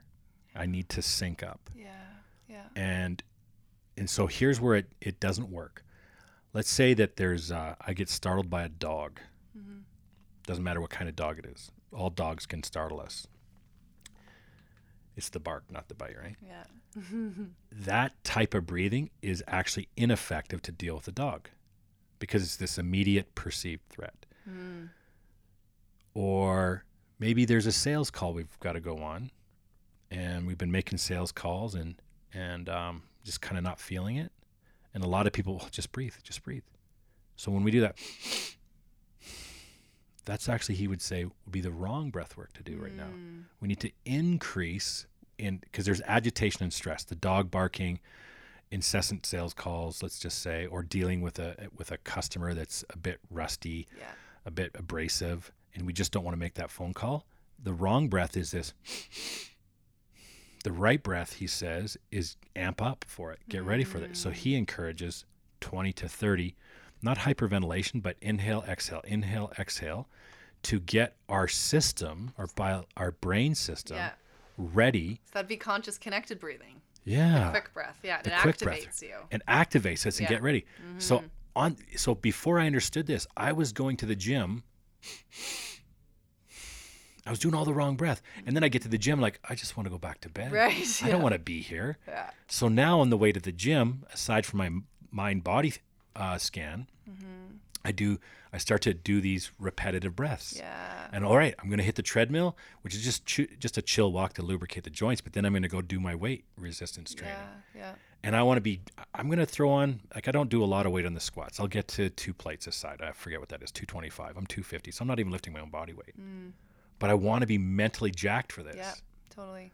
All this time I was like doing box breathing and doing this double inhale, one exhale, and I was doing all the wrong breath work for this situation. So just understanding what is the right mechanism of breathing f- right here, mm-hmm. right now. Right. So if I have to make a tough call, I'm not trying to calm down. I'm trying to be ready for stress and agitation. Mm-hmm. And that's not to say I'm, it's going to be a fist fight on this phone call. Not at all. It just means there's going to be some tension in the phone call, and I want to move into it. I want to move forward versus, um, versus you know this fight, flight, freeze Right. response.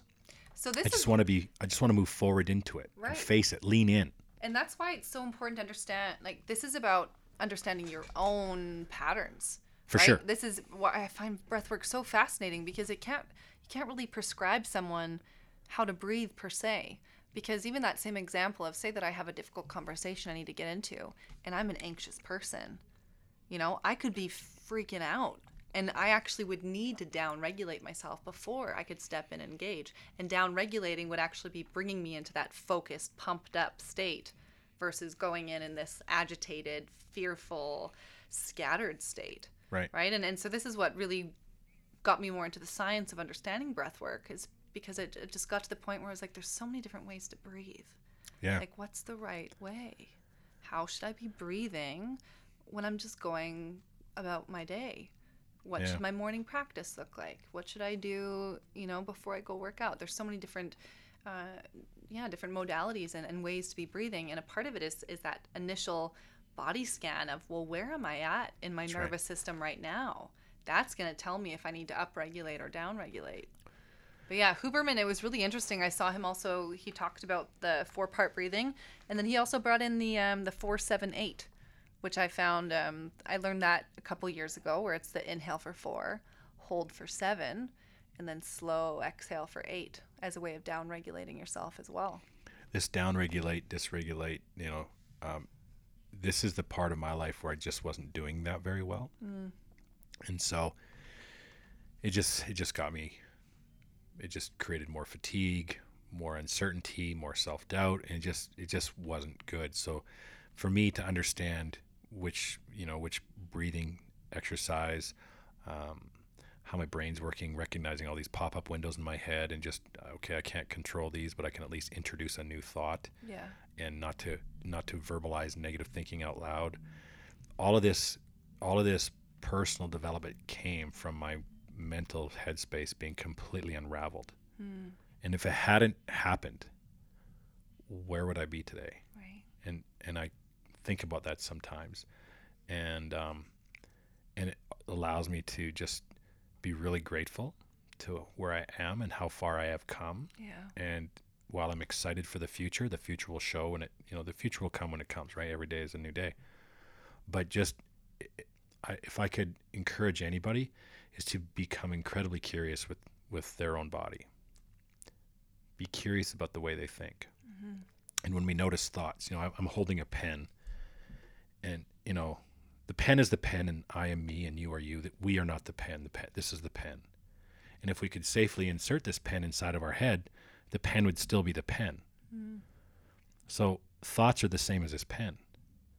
When there's a thought in my head, it's no different than this pen being inside in my of my head. I'm just the first one to hear it. I'm the first one to notice it. That's it. Hmm. I don't have to take a knee and bend to this ridiculous thought in my head. Mm-hmm. And that's what I was doing. I was taking a knee, I was bending, I was complying, I was pandering to all these thoughts in my head and then voicing them hmm. and ultimately living out a life that was just not serving me. Mm-hmm. And so I don't like to say it was right, it was wrong. It just wasn't serving me. Yeah. You know, this idea of what's right, what's wrong, um, it just wasn't serving me. And if we could all recognize that the th- we all have messed up thoughts in our head, that's fine. That's what makes us human. The um, it's how we respond and, and we introduce a new thought, just like, and just carry on. Yeah. And be, be very observant to that, and recognizing for me the value of the, the right breath, or or a breath that serves me better, um, and um, just knowing that every time I do weight resistance training, it's it's it's uh, it's a workout more for my brain. The you know better fitness, you know better toning, whatever, is just a pleasurable side effect. Mm-hmm. But I do self-regulate a whole lot better. Yeah. This coupled with meditation, um, I I'm a better father. I'm much more patient with my children. I'm much more patient in my relationship with my wife. I'm much more patient and compassionate with all of them and myself. Yeah. Um, my thoughts are f- significantly less destructive. I've never, I would say, I can't say I never contemplated suicide, but I say it in this way. I was never serious about suicide. I just thought, if I did, how would I do it? And Jordan Peterson work, uh, Jordan Peterson's work talks very specifically about suicide. You know, men are more successful at suicide than women, Mm. and and we're okay with very violent endings than women. Yeah. And so, but I, I, I can think of two times in my life where I just two spec- not like not two one like moments, but two times of my life. Okay. Yeah. Uh, 2009, uh, when I was unemployed for a very long time, and um, in November going into this prior to the post traumatic stress um, diagnosis, where like I the contemplation I had was what if what would it be like if I just wasn't around anymore? That was as far as my thoughts got. I didn't start I didn't entertain any ways to exit this planet. Yeah. But that alone was really unnerving for me. Yeah. And it was just serendipity that I came across Legion Command and met with Sean um, Wood over at Legion Command that just kind of saw something that I did and, and just said, "Hey, how would you like to talk to the OSI clinic?" And and you know, the person I am today, people will always ask me, "How are you?" And I'll say, "I've never been better." I can't remember a time when I felt this good about life, about myself, about my family, about my direction, about the work I do, about Scotch. um, be it just, and it's that inner curiosity, Yeah. Mm. So beautiful. less condemning, less convinced, more compassion, more curious. That's amazing. Thank you for sharing that. My pleasure. Mm-hmm. I was incredibly excited when you said, "Hey, do you want to do this again?" so yeah, so thank you. Good. No, I'm I'm honored to be able to share this conversation, this space with you, and I look forward to to many more. I have a lot of fun with you. Yeah, likewise. A- Mm. a- and next time, you know, be a whole other lineup of of, of, of beautiful drams. And I'll bring some cheese. And yeah, next time we'll have like a full on charcuterie board, yes. We Just, I love it. so- and you know, we're putting our little pieces of wagyu beef sitting on a yellow sticky note Yeah. as our placer place. Oh, It's um, we're classy here. we're super classy, but that's okay. Like, right? Yeah, You know, it just is what it is, totally. and uh, let go of the outcome. Yeah. Right. And if it's just added to the the whole ambiance of the experience to me. It's not about it being perfect or the the frills. I'm not uh, I'm not someone who who needs you know a nice board or plate. It's just you know it's about Yeah. the quality and the conversation and Yeah. you know that's what I care most about. super random in the military. We get deployed, Yeah. and obviously everything everything comes with weight, right? Like two a liter of water is two pounds. Okay. Yeah.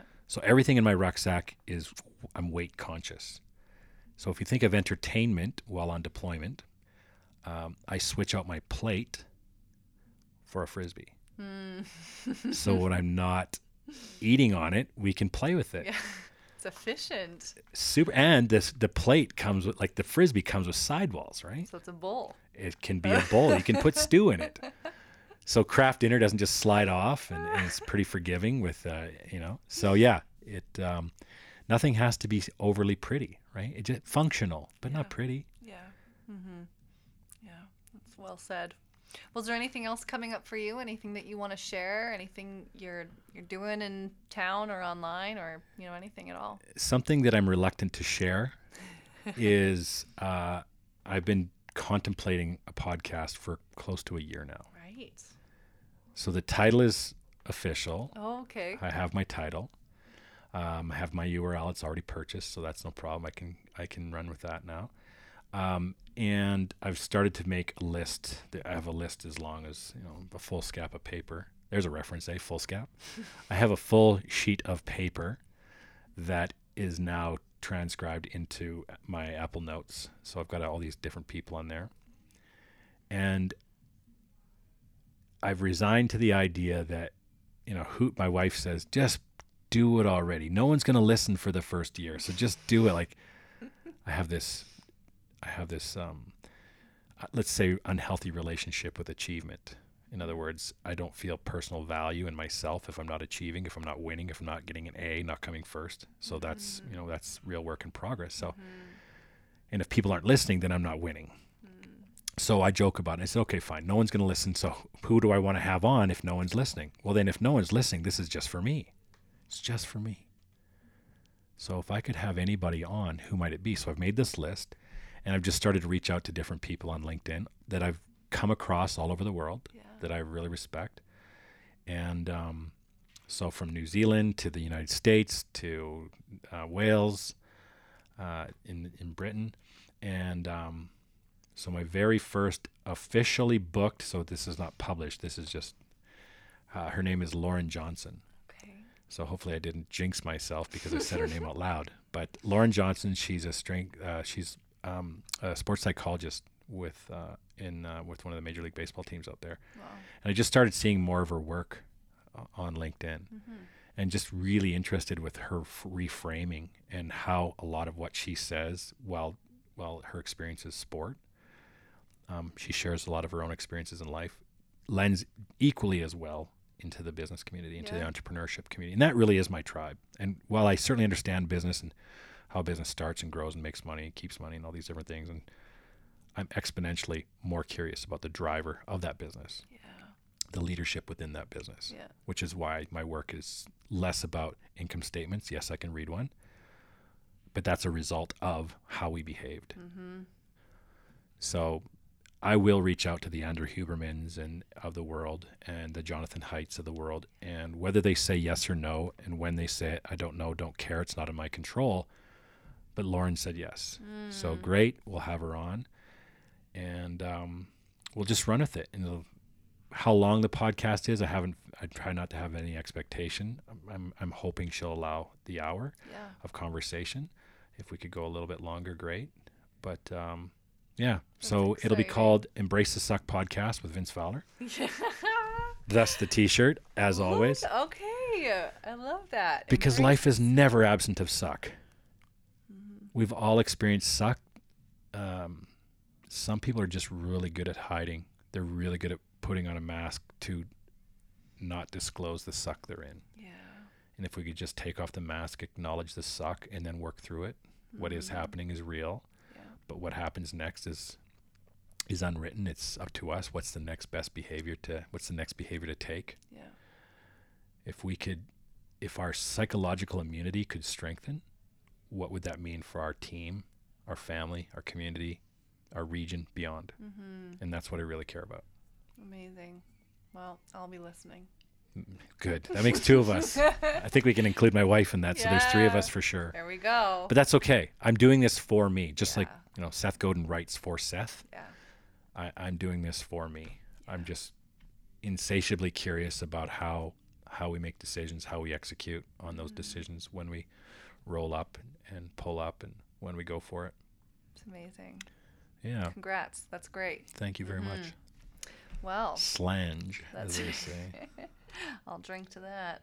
Uh, so if that's available or any details you have, um, I'll put it in the show notes so that people can find you. Or It would be a to be to be continued kind Okay. of post, so you're welcome to say that. The um, I realize I'm kind of hanging myself by my own tongue, which is fine. yeah. If I had to predict if we could roll this out January 21, that'd be great. That'd Okay. give me that wouldn't put any significant pressure on me to to get everything right, but I've got the resources of Lindy Rock. I've got the resources of my my wife. I've got friends, you are included, Yeah. who have experience in the podcasting world. I'm not doing anything that hasn't been done before, so I'm not unique. Um, I just have to get past, and I am, this idea of, of perfection, right? Just, hey, it is what it is. Put it out there. The first one is going to be whatever. Yeah. Lauren will be great. I'll, I, I can hold my own. I know I can. Yeah. Uh, we'll have a conversation, and then whatever the front bumper reels sound beginning and an end, it'll be what it will be. Yeah. And then you just get to be in this continuous practice of embrace the suck. Yeah. And uh, yeah. Yeah. that's a great. It, you know, it, it just. I think you and I have this in common that it's the the things that we both not only that we're interested in, but the things that we know we need to get better at. Right. We create something around it so that we're absorbed and, you know, it's exposure therapy. My day starts with two very sucky moments. Well, three. One, waking up that early. I don't really enjoy it. Yeah. right? The military, I did it, but that doesn't mean I enjoy it. Two, working out first that early when I'm kind of stiff and right. Yeah. So, that, and the third one is uh, cold showers. Yes. I've been all in cold showers. Cold showers started their experiment mid January. It was definitely before COVID. Yeah. A friend here in Calgary got me onto them. In the beginning, it was just 10 seconds at the end of the shower. Now I step right in. And the whole shower, I shave, I brush my teeth, everything happens in the shower. And every now and then I treat myself to a warm one, but it does feel awkward now to have a warm shower. So I'm 100% all cold, as cold as that puppy can get it. Yeah. I love that. Yeah. It's amazing how our body can adapt to that. It is know? uncomfortable, Yeah. but when we do hard things, the brain is learning that it can apply the hard thing of cold shower to the hard thing of something else. So it's a primer Yeah. to doing something else hard in the day. Yeah. Mm-hmm. And every day is a new day. So every day is a every day is weight training and every day is a cold shower. Yeah. right out of the gate. Wonderful. It's so good. Braces suck. Yeah. Love it. Well, thank you, Vince. This has been such a pleasure, and I'm uh, yeah, I'm feeling really good and excited Awesome. about getting to share this with the world. There's lots to be feeling good for. Yeah, agreed. Mm, amazing. All right. Well, oh, two hours. Look at us. Thanks for sticking with us, everyone. Uh, and until next time, I'll see you later. Bye for now. Thanks so much for listening. You can find me on social media at Dopame, that's D O P E A M E, or on my website under that same title, dopame.com. Please subscribe to this podcast if you enjoyed it, and do not hesitate to reach out if you have questions or comments. I would love to hear what you want to learn more about. So until next time, love big and play big. Peace.